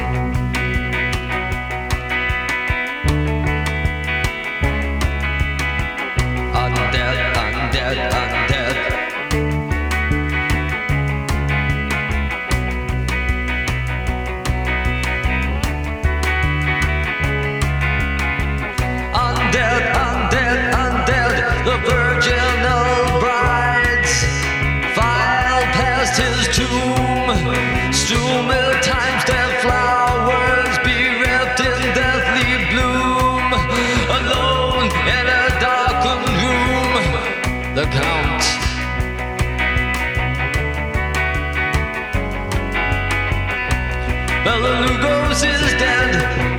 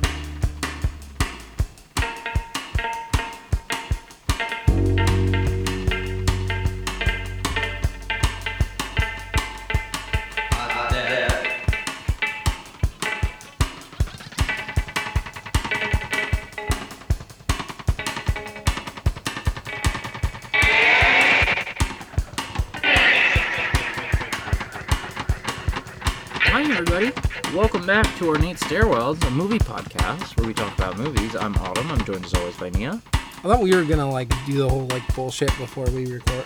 We kind of were before we hit record, but Yeah, we were kind of. I felt like we burned all the non homophobia zone on just shit talking people that we shouldn't do into mic. Um, I wasn't gonna say I that guess- part, but I I, guess- guess we can. I mean, it's it's fine. Listeners People can don't know what people. Yeah, they don't know what people. Listeners are allowed to know that sometimes we talk about people and we say mean things. They're allowed to know that. I'm never mean. If you're listening to this podcast, genuinely, I promise you, it wasn't you. It's like, The- Except for Em, we were shit talking Em. yeah, we were definitely shit talking M and Jouot. um, uh, I'm gonna do the thing real quick where the text wraps around. Um, Mm, yeah, Uh, where is it? Is it under more? Yeah, there it is. yeah. I don't know why it does this. We'll highlight the whole sheet and we'll do that, and then we'll go down like five more rows and it'll just stop doing it. Oh, can you also um A very uh, clean start to all this. Oh, Yeah. we gotta yeah. select all for them. I thought all all was still selected, but it was not. Um. Anyway, I, I don't really have much for the no homophobia zone, but also we kind of listen. I watched two movies that I did other podcasts about. You watched one movie that we did a Pootan about. It's not going to be a lot, so like maybe I owe the listeners a little non homophobia zone. I just don't have much, you know. yeah, How was your it week? happens. Um, it was okay. Mm-hmm. Um, work is I'm like out of all the the monstrosity that I was in. Um, now it's my manager having to review all of that and also seeming dragged down by it. But um, he has like other stuff going on, so he's not just doing it constantly, which was part of the agony. Yeah. I think. Um, but uh, yeah, it, I'm like currently in this position where there's this meeting coming up where uh, I will then get to do more work Fun. on the stuff that I'm working on. Uh, but right now I'm like kind of wrapping up the work and I'm in this like weird holding pattern Mm-hmm. where there's still stuff that I'm doing, but there's also stuff that I could be doing that I have to wait to do. Yeah. Uh, make sure that higher ups say yes, do that work or whatever. It's just kind of weird. Um, like- it's been a weird week for me because it's like it feels like this is my first normal week since COVID, which makes it feel like the like most abnormal week in the world. Does that make sense? Yeah. Where like you and me are recording in person finally. Like we watched a movie on Friday and recorded on Sunday. I I attended all the days of work that I was scheduled for. I stayed an hour late as I always do for one of, o- only one of my shifts this week. Thank God. Yeah. I'm really worried that tomorrow I can't. Tomorrow I might ask to leave 30 minutes early, but um Um, one of the other things I I was gonna have Tuesday where I would be able to work from home this mhm. week. Yeah, you were so Um, you were so excited. Yeah, because it's just I I have to wake up two hours early because I have to drive. I like work an hour early Uh, than normal. Um, and so I have to like get ready, spend an hour driving in, and then I start work an hour early because I need to be able, need to be able to get back in time to pick up my toddler from daycare. mhm. Um, and so I wasn't gonna have to do that. So my manager's gonna be, uh, you know, off site for some big meeting thing. Um, but uh, ended up the first time that it's just gonna be like me scheduling a supplier visit and just having a supplier come. So, Mhm. um, I made a Columbo reference with him, and he thought it was hilarious. uh, but I um that's part of what I've been doing yeah. is I'm still just on this TV kick.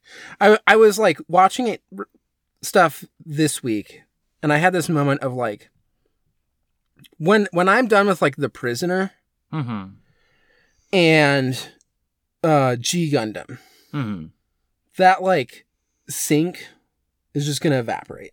Mhm. Um, I'll still probably sometimes watch a show, but like right now, the thing that's kind of filling that additional slot that will probably still sometimes get like anime in or something. Uh-huh. Um, is I've been watching uh, like Haruhi because they're gonna do season two now on Beach House.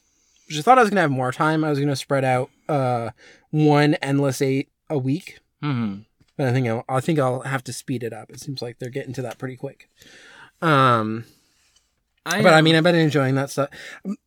It's weird because of all the stuff that like people just love Columbo mhm, in a way where this first season I've been kind of down on it. mm, Uh, we've talked about this some on Around the Long Fire. People go listen to that, but Yeah. there's only been like two episodes that I was like, oh, that was like a really good episode. Yeah, I so I had um I thought I'd seen like only half of season 1, but as I'm listening to the podcast, I've seen more of it than I remember.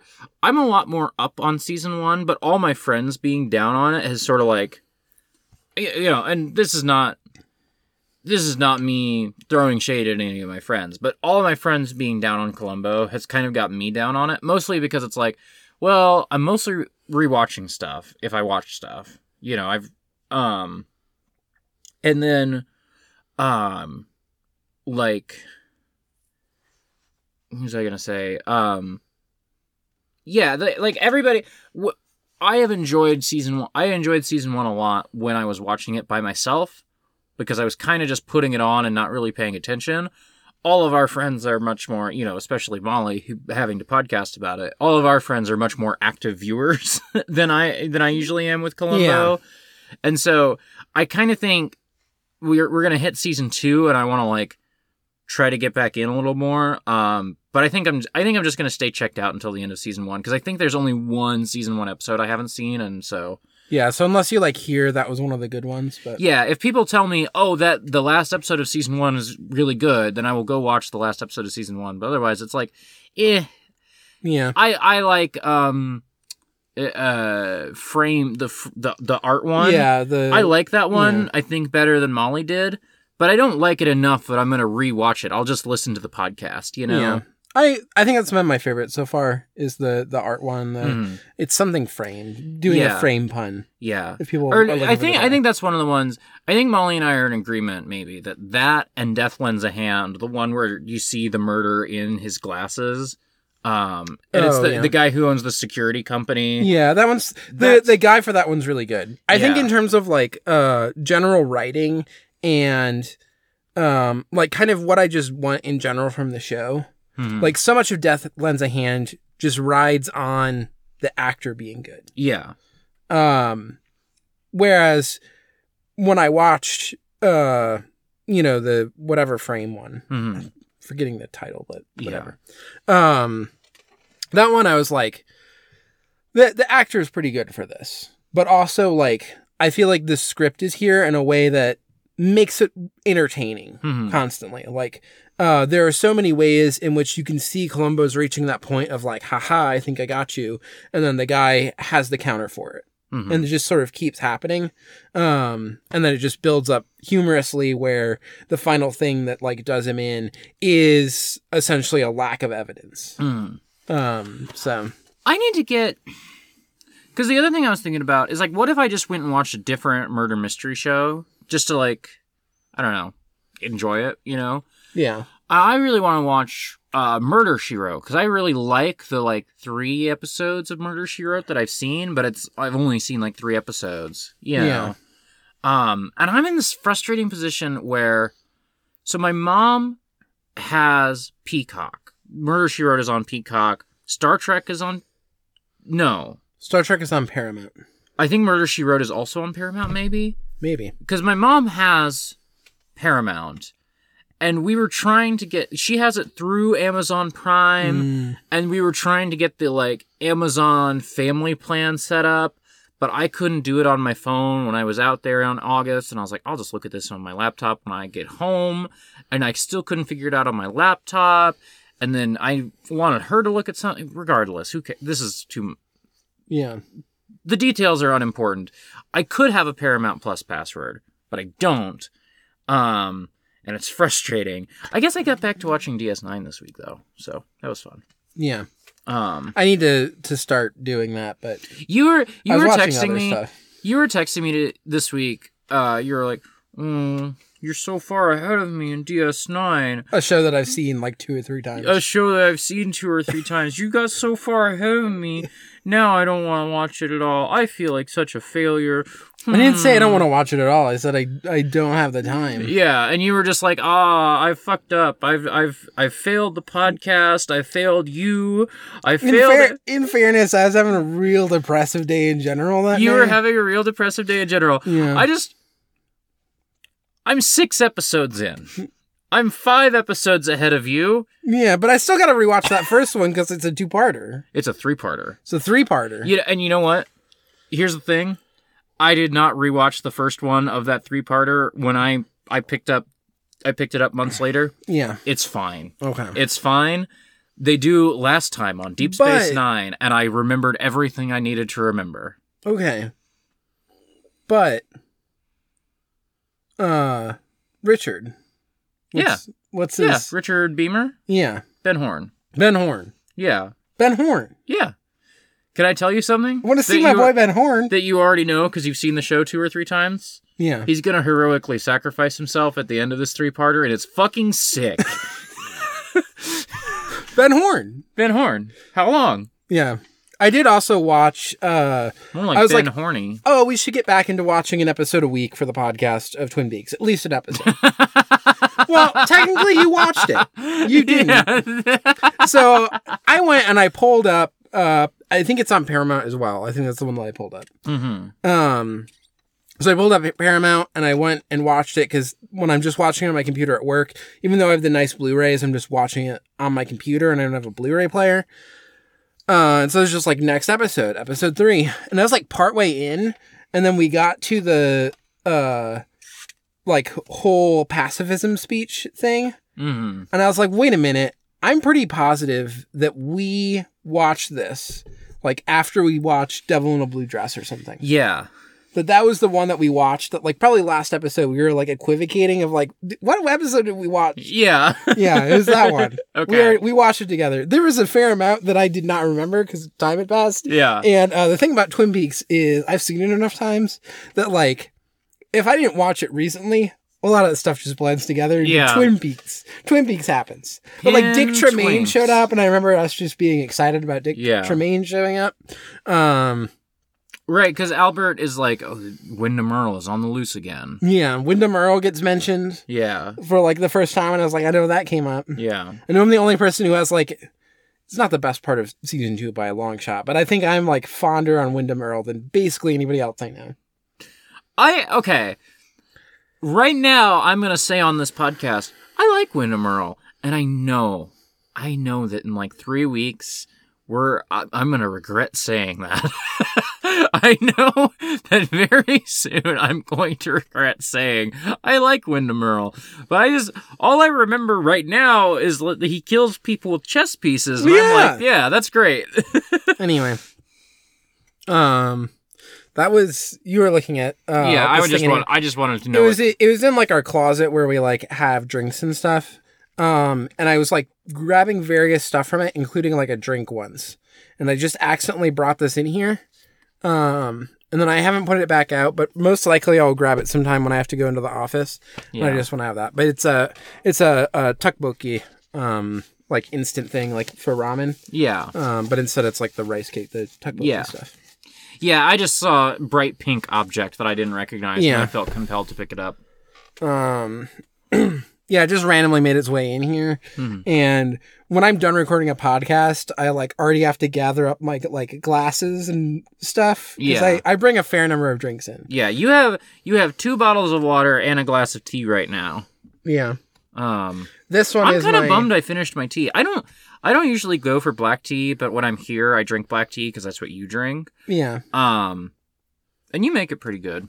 Um when i did uh ghost divers last night i was also drinking this which this is my like uh electrolyte tablet thingy oh um but people can hear in like three weeks the ghost divers episode uh-huh. where um right before we hit record like basically right before connor joined i had a thing of sparkling water like a can of it um because i enjoy bubbly drinks when i'm recording. It helps my throat while i'm talking a lot. Um and i pushed the tablet that like fizzes up like alka-seltzer not thinking about how adding that to an already fizzy drink was going to just cause it to like start rocketing. and, I just did my normal response where you're like holding something like right in front of you and it starts fizzing up, which is I just put my mouth over it. So it was just like shooting into my mouth. Uh, and I had already joined the Discord call. So like literally like the moment it stops fizzing into like just into me, Connor joins and I just try to act normal until they revealed it to him on the podcast. So uh anyway. I need um this week, hopefully, I need to find a time to rope you into um so there are a bunch of um Chinese grocery stores on my street. Mm. And I need to maybe like on Saturday or something wrangle I think I close this Saturday, so the Saturday might be good. Like in the morning, just wrangle you into coming to the grocery store with me. Cause I just I get nervous when I don't know the language. But I just I just want another thing of Genmaicha. And I need um there's like one or two other things I need, but the main thing is I just need more Genmaicha. And I I know that I could walk in there and buy Genmaicha, no problem. I would simply look for where tea was, even if I couldn't read shit. Like there's gonna be a big tea aisle, I'm sure. Yeah. um I just I just need more Genmaicha. Yeah. I, I have some Sencha right now. It doesn't hit the same. Yeah. Absolutely not. I've made you such a tea snob? You haven't made me a tea snob. You just I like green tea, and you you were like, would you like green tea that tastes roasted? My favorite part of coffee, and I'm like, oh, I, I would like green tea that tastes a little kind of has a similar flavor note as coffee. Yes, I would like that. Yeah. But th- but they don't sell that at just like Jewel, so now I got to go somewhere else. And I probably should just go myself, but I'm gonna wrangle you into it, And then you'll know where it is. and then I'll know where it is. Yeah. And then I'll also go in there and be like, oh, I'll pick up these. Because Nora and I eat a lot of Chinese food. And I would like to start to learn how to make things, you know? Yeah. Um, I need to, we've talked about this before. I need to just get into the habit of checking out cookbooks from the library or, or like maybe like getting them on my Kindle or something. Um, but I need to get in the habit of going to cookbooks a little more because I get most of my recipes from uh, YouTube, and I'm starting to find YouTube. I've learned so much cooking stuff from YouTube. I think YouTube is great for instructional material, but when I'm just looking for recipes, I'm starting to find YouTube to be really grating because like the best thing you can do is just like go to a channel you like and scroll until you hit something and it's not indexed in any way you know Yeah. so i need to just i need to pick up a like chinese cookbook and just you know start doing stuff Yeah. um, I'm trying to think of like what else I've really been doing though in terms of media stuff. i Um, i i'm in a frustrating place i think because i'm just getting my feet under me with work and because i've been a little too like productivity brain i've been playing a little monster hunter i've been playing a little hades i've been reading some comics but not as many comics as i was a week ago but still like more than most people i don't know like i even stopped reading comics i'm just reading less and to me that feels like stopping you know Yeah. Um, I mean, I read a little bit of Berserk. Um, not too much, but I'm like picking away at that. Watched a lot of Turn. I want to introduce a segment to the podcast Um, okay.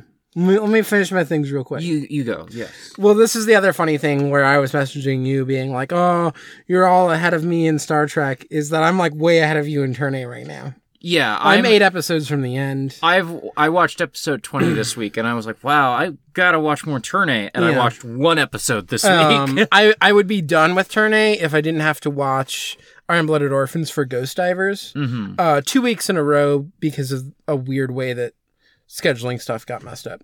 Um, and I was like resentful this week that I had to watch Iron Blooded Orphans, the end of season one, which is some good episodes. hmm Um, there's some really good episodes in there, and I was just like, "Well, we could be watching the end of Turn A right now."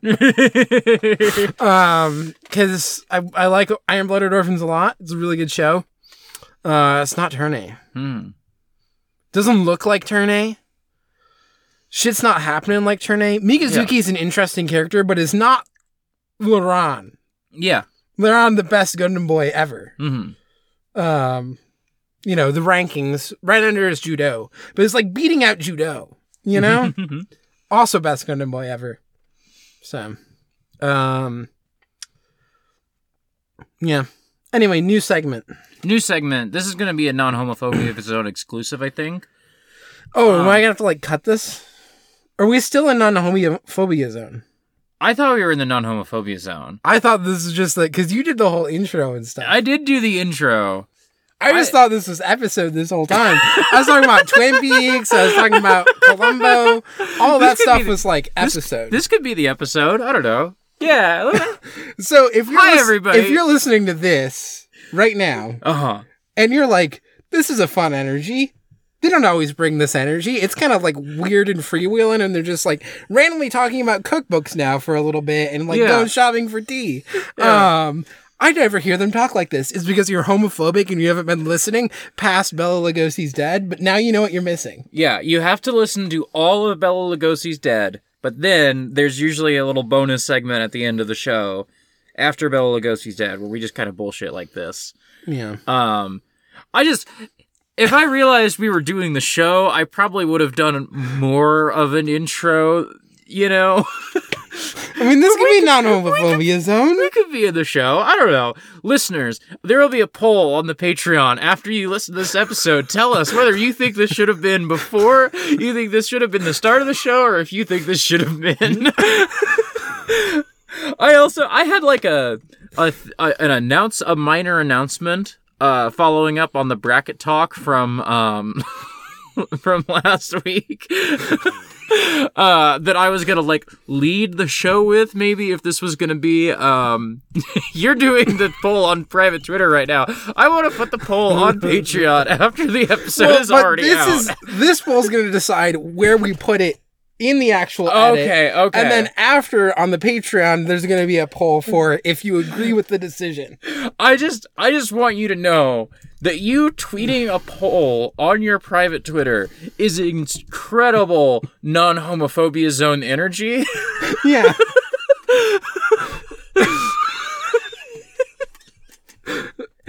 anyway, I'm still workshopping a name, but much like you have the uh the family the back of the family video where you talk about um weird erotic movies you watched, I just thought um like we could just do like I talk about comics on Coffee and Comic Books, but like um you and me have a specific overlap in taste that doesn't come up as much on Coffee and Comic Books, so I thought I would just you know also bring a uh bring this to you. And I was thinking maybe like the Josei beat to, is a sort of like play on shojo beat, you know? Yeah.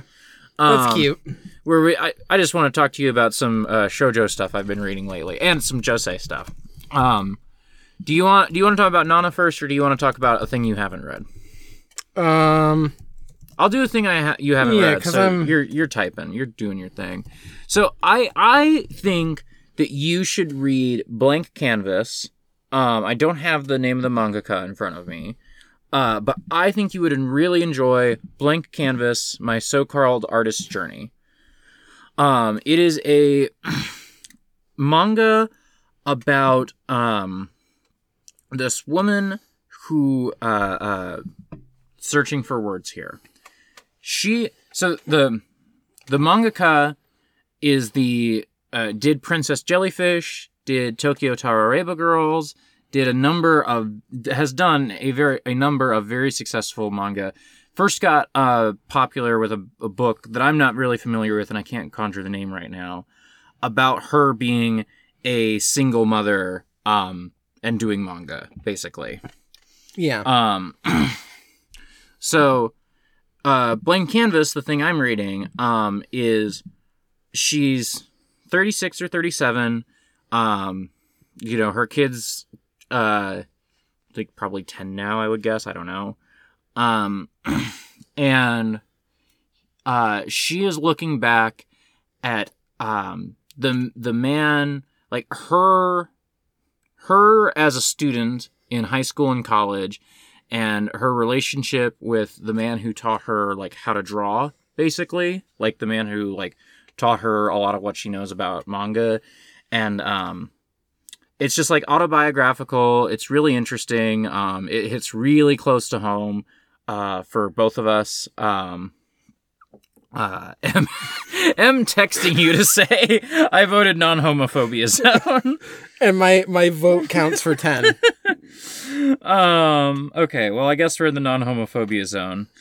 Um, so I mean, there's still 13 minutes left in this poll. Yeah, so do we have to vamp for 13 minutes then?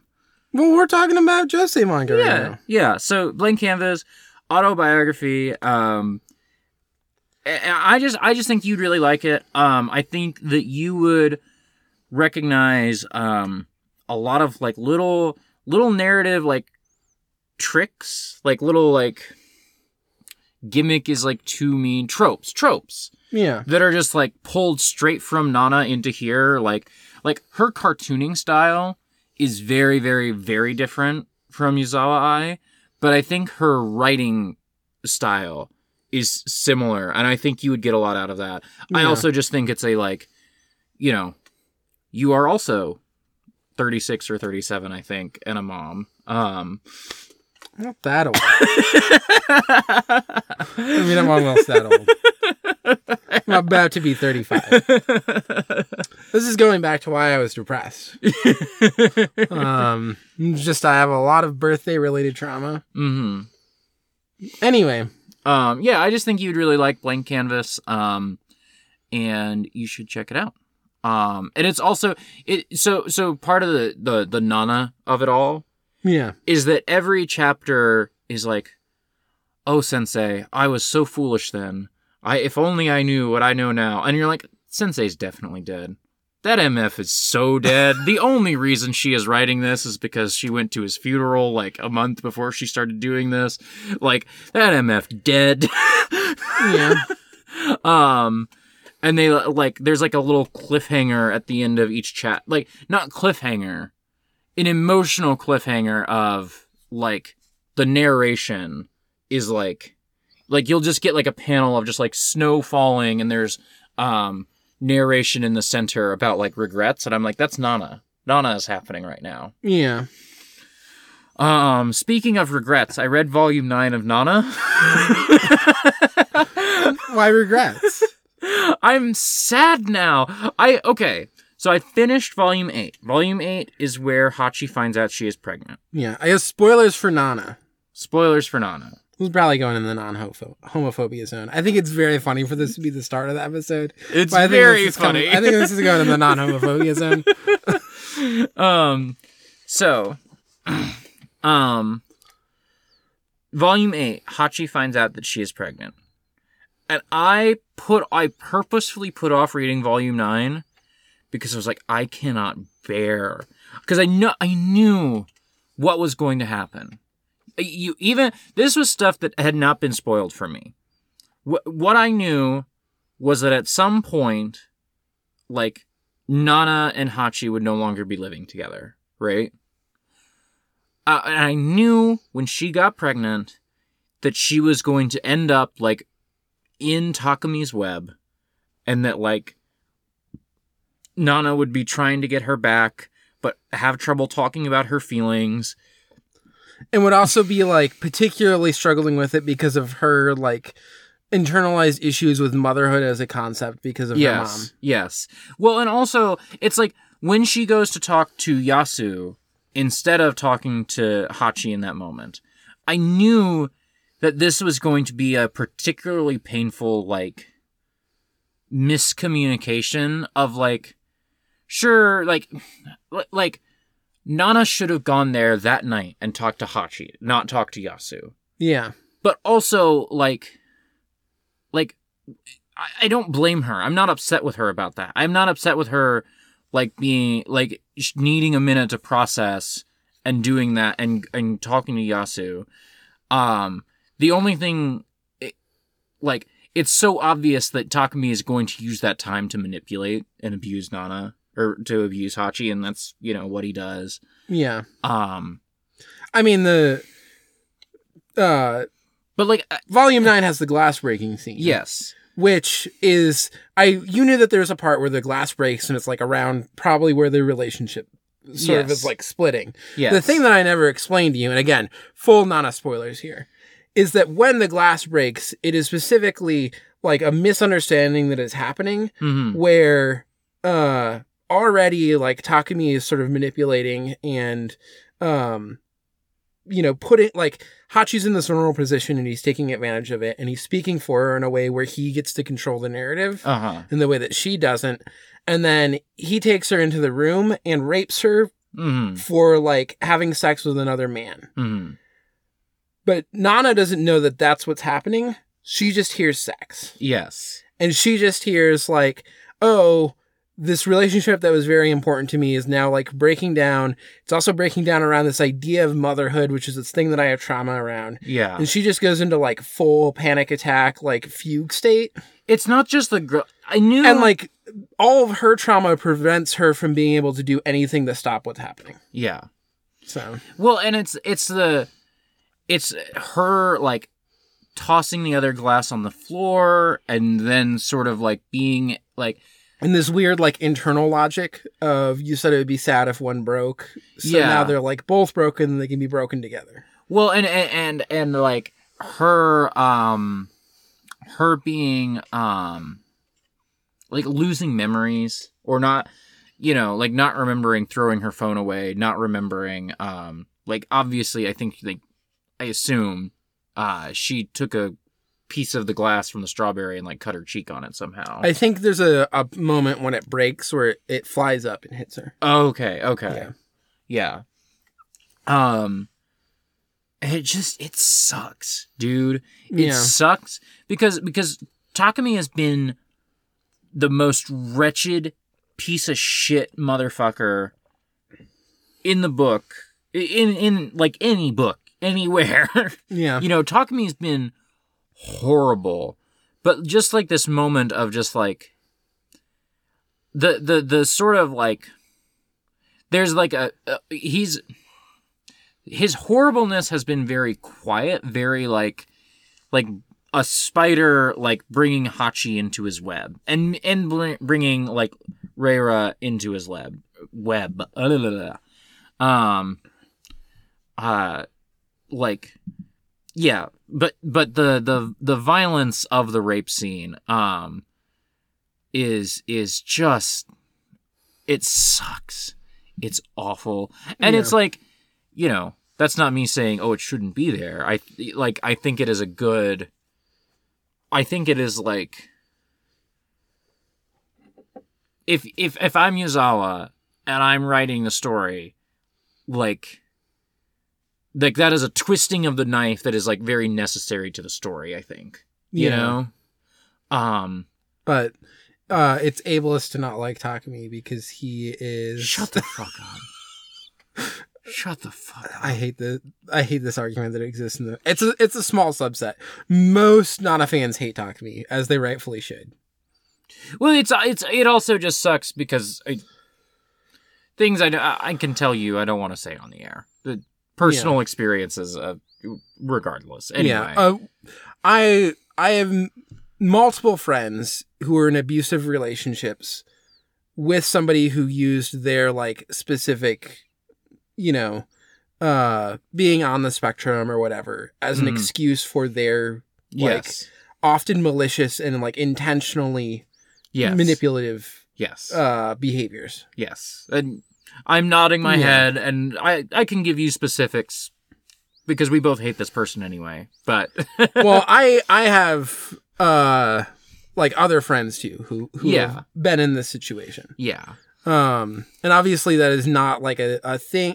I think also part of why I hate that argument so much is that it like assumes that that people who, you know, have and one of any of these spectrum things are like incapable of preventing themselves from hurting others or Yeah. something and it's like Yeah. that's not even what it fucking is. It's like it's like yeah, talk Ta- Takumi having like some sort of disorder. Like people with that disorder or whatever, you know, don't just rape people. That's not like a symptom Yeah. is that like, oh yeah, I just rape people. That's a thing I do. Like Yeah. that's not. Fuck off. Shut up. and like you haven't got I, I think that as it goes on too Mizawa is good at showing the reasons why Takumi as a person has has like developed where he lacks uh, empathy for other people. Hmm that like he faced difficulties that in his life that have led to him being this cold person. Hmm but none of it feels like it excuses I think- any of his behaviors I think Yazawa is like such a masterful writer at doing like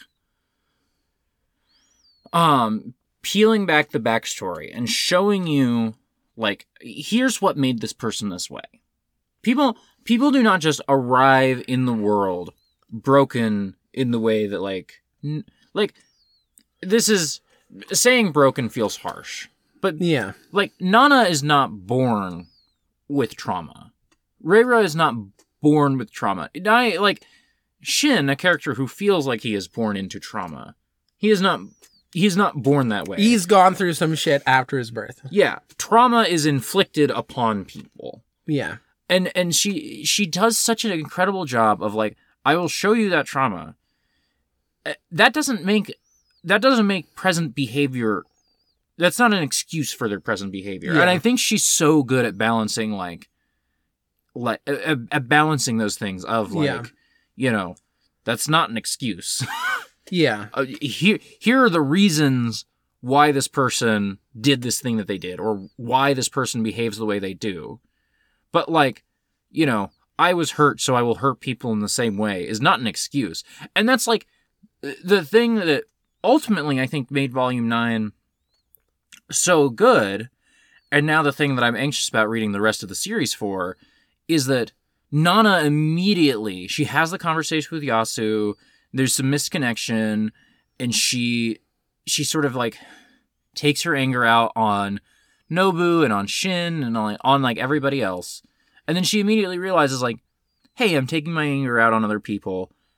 Hey, I like is it doesn't feel fair that I need to be the one to go get Hachi back, but you know, whether it's fair or not, that's what needs to happen here. Like Nana like has the trauma response and then realizes I need to change my behavior. And then she does it. yeah you know? I mean, the manga is going to continue. Yes, Nana I is going to continue to struggle with like I, I don't. having trauma and the ways that that limits your ability to like be there for other people, but in a Mm-hmm. Uh-huh. way that it is distinct from Takumi, yeah, that's other is not is- attempting to do. Uh, I don't think it really attempts to do better throughout it. There are parts where, like, by circumstance, I think he develops a more complex relationship with Hachi Mhm. that's interesting and feels real and natural. But I don't think it's coming from that same place of like, I have to deal with my stuff in Mhm. order to try to like connect with the people that I care about and make sure that I'm not uh, hurting them or never able to be there for them when they need me. Yeah, So- and then, so that's the other thing is that like I'm excited to read the rest because I I truly I don't have the faintest inkling of what happens from here. You know, and I You thought that know, was like one big spoiler. I know one big spoiler, but is it's like the, very end of what exists. I fucking know Ren's gonna die. Like Yeah. I knew that the first time the sh- the dude showed up on panel. I'm like, oh, that dude's dead. Like, oh, Ren not living through this mount. Like it's obvious. He's like every five minutes. He's like, oh, it would be horrible if I died young. And it's like, yeah, Well, but if you're if you're reading it and you didn't like fully it, there's this whole part where it's then oh is it going to be Nana or something as well Mhm. instead. Um, there's a part where it plays with that, but Yeah. So I don't have the faintest inkling, and so I'm excited to sort of see.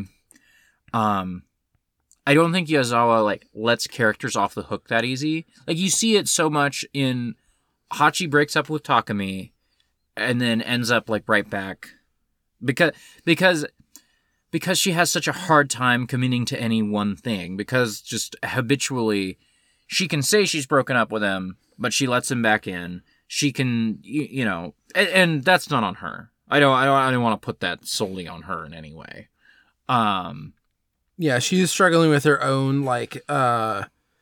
There's misogyny that exists in the world about how women aren't supposed to like sex, yeah and, and, and- she's struggling with like some of that being internalized, and then also just the external version of it. and and you see it with like she knows that she should probably stop seeing that businessman and she keeps doing it she knows that like uh the boyfriend at the start that she moves to Tokyo for is a shitbag, and she keeps seeing him.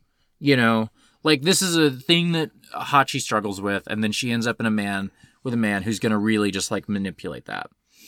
Um, I think Yazawa is very good at like recognize like getting a character to a moment of recognition. Hachi will have like, hmm, I have this problem where I keep doing this. But she's not I have a problem where like I I have like trauma responses in my life and I can recognize, hmm, I'm having a trauma response. I'm I'm behaving this way because of like my past. That doesn't stop me from doing the thing, you know? And I think like uh Yazawa does such a great job of making it like understandable and realistic the way that characters take two steps forward and one step back, you know, Yeah. or one step forward and one step back even, you know? Um and not it doesn't feel frustrating. It doesn't feel like, Hachi, why are you still doing this? You know? Like Yeah. I, it just feels very real.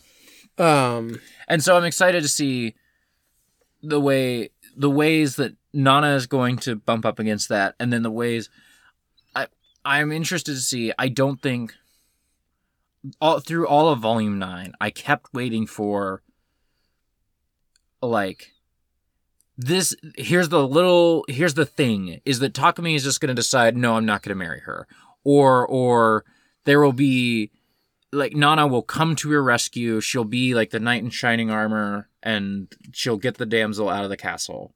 You know, and I don't think that Yazawa is like such a uh sim- simple writer. I think it, Yeah. she I don't I don't think she's going to introduce this storyline and then just like get Hachi off the hook. She she might by volume 15 or something, but I don't think in volume 10 like all of this is going to be undone. Or if all of this is going to be undone, I'm going to be like, "Oh god, she was better off in that other situation." Like, "Oh no, something horrible has happened." yeah. I want to know Um, like I genuinely don't know like if that kid is going to be born or what cuz like I have no I have no perception through osmosis of like there is a child in this manga going forward, which makes me think that something bad is going to happen as far as that goes, you know? Or that people have been weirdly quiet about how there is a child in the manga going forward. And you're not responding to me, which makes me think it's going to be the bad thing. I'm just not responding. yeah, that's fine. It's fine. I'm I'm I, just part of my. I'm not because so you know I read Nana for the very first time, um, just like picking up random volumes of Shojo Beat at Mhm. bookstores and reading it, which meant that I had a very disjointed. Like I, I was not reading through in a chronological order, so I'm, I was like aware of very specific scenes or things that happen, but not like how everything ties together. You Mhm. know, um, and I think it's a manga that like because characters are developing those characters and showing how they like their actions inform further actions and everything is I think like a big part of Mhm. the manga. It means that I didn't like fully know what it was, I just had this fondness for it. But it also meant that there were various things that I just knew going in because I had read the chapter where stuff happened. Mhm. So I went into it knowing everything. I knew that the pregnancy was coming. I knew what was going to happen with it. All of that. Mhm. So, but I'm intentionally not saying anything because Yeah. I just want you to find it out Yeah. yourself. I'm not Yeah. staying silent because that if it was the good thing, I wouldn't be staying silent or whatever. Yeah, yeah, yeah. You know, Yeah. I'm just staying silent. I am just speculating. um, Um, in all this, we're, we're talking a little bit about Nana. hmm. Well, so the other thing that I think is related to, to what you were saying is there's been interviews where she talks about because people will ask her how is it going to end, Mhm. you know, and obviously you're not going to get like she wants to finish it someday. She's not just going to tell people how she wanted it to end. Mhm. So I think there's a certain amount of her being like, "Oh, I truly don't know," and I, I think she's got ideas. You She- know? she has- she knows that she knows at some point for sure that Ren is going to die Yes. before it happens. But I still, the thing that she says, and I think is still true about her general writing process, is that she doesn't really know what's going to happen next Mhm. because her focus is like having characters and having those characters do things that feel true to them yes. and like who they are, what they're dealing with, all of that kind of stuff. Mhm. And uh obviously there's still a certain amount of planning where is this going to go, but like moment to moment, I think she sits down and it truly is just like, I know these characters, I know the heart of them, I know the stuff that they're dealing with, and I am writing it just knowing them and finding out in the process how is this Mhm. going to go because I know where they are right now. It just it's it's such an awful thing for her, you know, to just Yeah. like like it I I just imagine being her and just like like I you know, if I were her I'd be like I don't care if I never get to do another new book or whatever. It, it would just suck knowing like if I could just, you know, be able to sit down and do like X number of chapters, I could at least finish this. Yeah. I could have like my, you know, my opus done.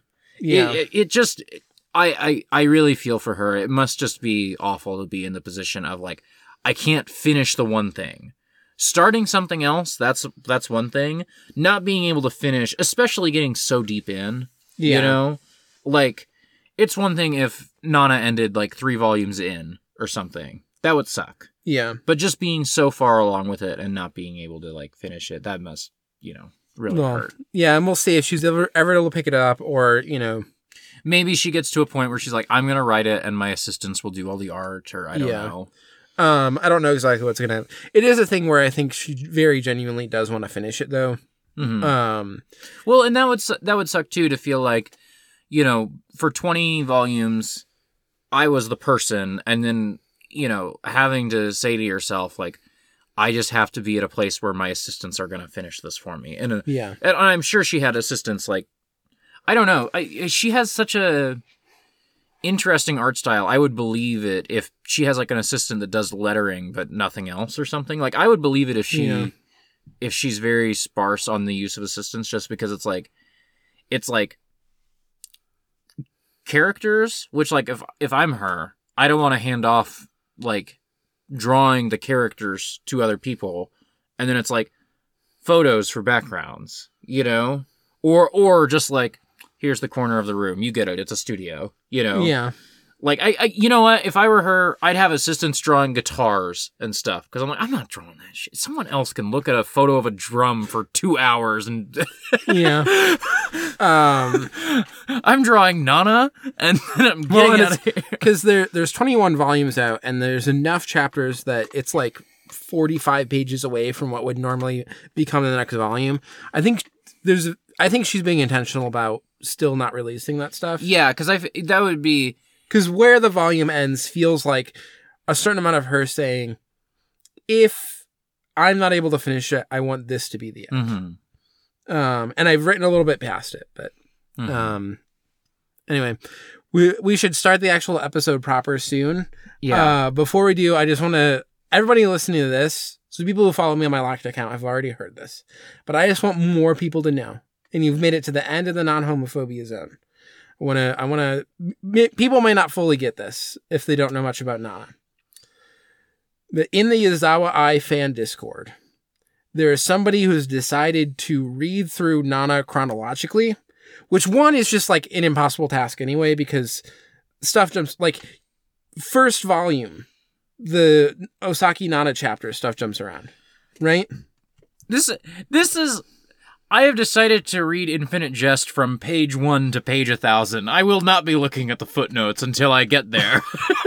like this is It's even but it's even stranger than that though. because it's not it's not that it's like I have decided that I will read page like 603 and then I will jump back to page 320. But like I haven't read Infinite Jest, but I'm assuming it's a thing that is more I haven't read Infinite Jest that either. is I'm more uh, intentionally about like the weird forms of writing. yeah. Where like, you know, various things of ways of reading Dictionary of the Khazars, like any way that you choose to read that book is legitimate. It's a very bizarre book in that way. yeah, yeah. you, I'm can not, approach it however you want. I'm not even talking about Infinite Jest at this point. This is like picking up, eh, like, you know, Well, saga and yeah. being like, I shall read Mm, page that's- 223. Now I shall read page 136. Now I will jump ahead to 309. Well, but so this is still like a linear work Uh huh. Where it's fairly chronological. Yeah. The thing I really want to emphasize here is that it's not even like Memento. Memento is a thing, the movie hmm is a thing that is about like things being out of chronological order and the strangeness of that in a way where I, even though I think it's the wrong impulse, I understand the impulse to then watch it where it happens in chronological order to see what is revealed. But this is just like, uh, a, a normal, th- to me, this is more like somebody going to like something like Daughters of the Dust and being like, I want to watch this in chronological order. And it's like, Uh-huh. what the fuck do you mean? How do you even determine what is chronological order? The the form of this is such hmm that like you are reading a chapter where something is happening in quote unquote the present, while then somebody in the future is talking to someone about like the first day that they met or Yeah. something as like a voiceover. Yeah. Like ti linear time does not matter in that way to Nana because it's an entire work about memories and talking to a person who's currently missing from your life as you think about the past and the first time that you met. Speaking of, So anyway, they started with like uh the Talk Me chapter that doesn't come up until like volume 17 or something. insane. And then and they're like reading the other bonus chapters and so the the next one after it also doesn't have Nana really in it. Of like these like bonus story chapters that happened fairly late in the, the Yeah. volume run. Um and then w- was like about to start the first one that's like a backstory about how Nobu and Nana met. And then they're posting in the Discord being like, I don't understand why you would do it this way. And I'm like, She why didn't did you do it this way? no, she did not do it this way. You made that up. You're lying. Why? It's called Nana. and I, I've read two chapters and I still haven't met anyone named Nana. And it's like, shut the fuck up. Why would they do it this way? She didn't. One of them exists to just like give you some background on Trap Nest as a band so you like understand those characters a little bit more. And I thought I heard a noise. Scammerink. Yeah. Uh, and the other one exists specifically to give you the first one that you read specifically to give you background on Takumi after you've like been seeing him just be a horrible like abuser and manipulator to like understand his past S- Speaking of, and his fucked up relationship with Reira. in volume 9, there is a bonus chapter about the drummer for Trap Nest. Mm. I fully looked at that and decided I don't care. That's the most of the of the bonus stories. Okay, cool. I read like the so last that one you're you'll get a little bit of background about various members of Trap Nest. I think you'll like get a little bit about Blast as well. Like I think Ren shows up in it and stuff. Yeah, But it's just I- like them as kids, and you get a little bit of like how they know each other. The biggest thing it's revealing is that like they all go back Uh-huh. a ways. You know? Um I read like the last five pages because like there was there was something that caught my eye. I was like, oh, I do kind of want to know about like Yasu and Ray Ray's break. Ray, I can't say Rayra. I just I I, I want to say Layla. yeah. I just like and I I, mean, you get can it. say I- Layla. I- yeah, I'm just, I'm probably just gonna say Layla because it just messes me up. Connor also Uh, did this when we did the episode. Just Yeah, so there's like a scene from like Yasu and Layla's breakup, and I was like, I read that, I think, but Yeah. I because also he just like starts showing up a little more in Volume Nine, and I'm just like, truly, I was like. Who is this? Naoki? Everybody's talking like It's they all, Naoki, right? Yeah, Naoki. Yeah. And I He's was just like, character. everybody keeps talking like, oh yeah, our buddy Naoki, he's here too. And I'm like, who is Naoki? that man has not been in this book. The one thing I kind of like about Naoki, because he just kind of continues to be this guy, which just means all this drama is happening, and Naoki just shows up being like, "Oh, Hachi, your house is cute." yes, that is it's just fun to have the friend who's just not involved in the drama. Yes, is. especially him being the drummer. He's like, I show up, I do one, two, three, four, one, two, three, four, I leave. Uh, I come over. I think Hachi's kind of fun. Yeah, Um, she seems nice. There's there's a lot of tension happening right now. Um, I'm just kind of the pretty face. It's also it's really funny. Um, one last thing about Volume Nine generally, the the whole Shin and Layla storyline is really there. Yazawa is having so much fun with just like the ways in which like like Nana and Nobu and Yasu have no idea. Like, like they don't, they Yeah. don't, do, they do not know how fucked that whole situation is gonna be. it's like clearly nothing good is gonna happen there. There's no way that any of that situation turns out well.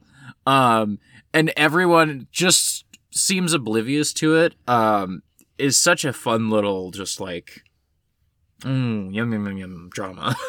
yeah. The thing is, I think of all the people, Nana's the one who who could know.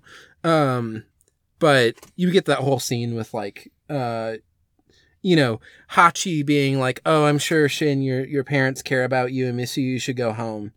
Um, and coming from like sort of a place of oblivion obliviousness around like the kind of deep family trauma that could exist. Uh, and then Nana, like the moment Shin starts opening up, but then also is like, "Oh, you're just gonna tell me? I'm sure Well, your parents worry about you." And Nana's just like, "Uh, no, I hate my mom. My mom hates me, and I don't know who my dad is." So I understand that sometimes parents truly do just hate their children. It's like, okay, I guess we're just in it together for hating our parents. well, it's like, okay, who can who can Shin talk to about Layla? He could talk to Hachi, but Hachi's like a little too self-involved to like say anything helpful other than like, you should follow your heart, Shin. Thanks, Hachi. Great. Yeah. Cool. Very actionable advice. He could tell Nobu, and Nobu would be like, That sounds complicated. You want to have a smoke, kid? he could tell Yasu if it was anybody else. Yasu the, would be like, "This is bad for business." yeah, if it was anybody else on the planet, Yasu would be like, "This seems bad for business, but we're gonna figure out a way to handle it." But it's Layla, and so he'll be like, "Sunglasses on. This is bad for business." He'll be the most fucked up, Yeah, and he could tell Nana, but Nana is not gonna help. yeah. Nana's like, "We can't both be dating people in Trap Nest. you gotta break up with her." no, I'm not breaking up with Ren. Uh, I'm breaking up with Ren when I feel like it, but I'm coming back when I feel like it. anyway, we're at we're at an hour. We should probably do the podcast. This is maybe the longest non-homophobic episode yet. It's it's fine. I did my Josei beat. Um, we're gonna talk about three. You got me to talk about Nana, so we went. We we're gonna talk about three movies. Yeah. uh, let me make a little mark so I can edit this easily. Also, uh, three to one. One person said, put it as the start of the episode. Three people said non homophobia. Mhm. episode. And at that point, we kind of just committed to non homophobia. So, Yeah. So. See you later. Bye.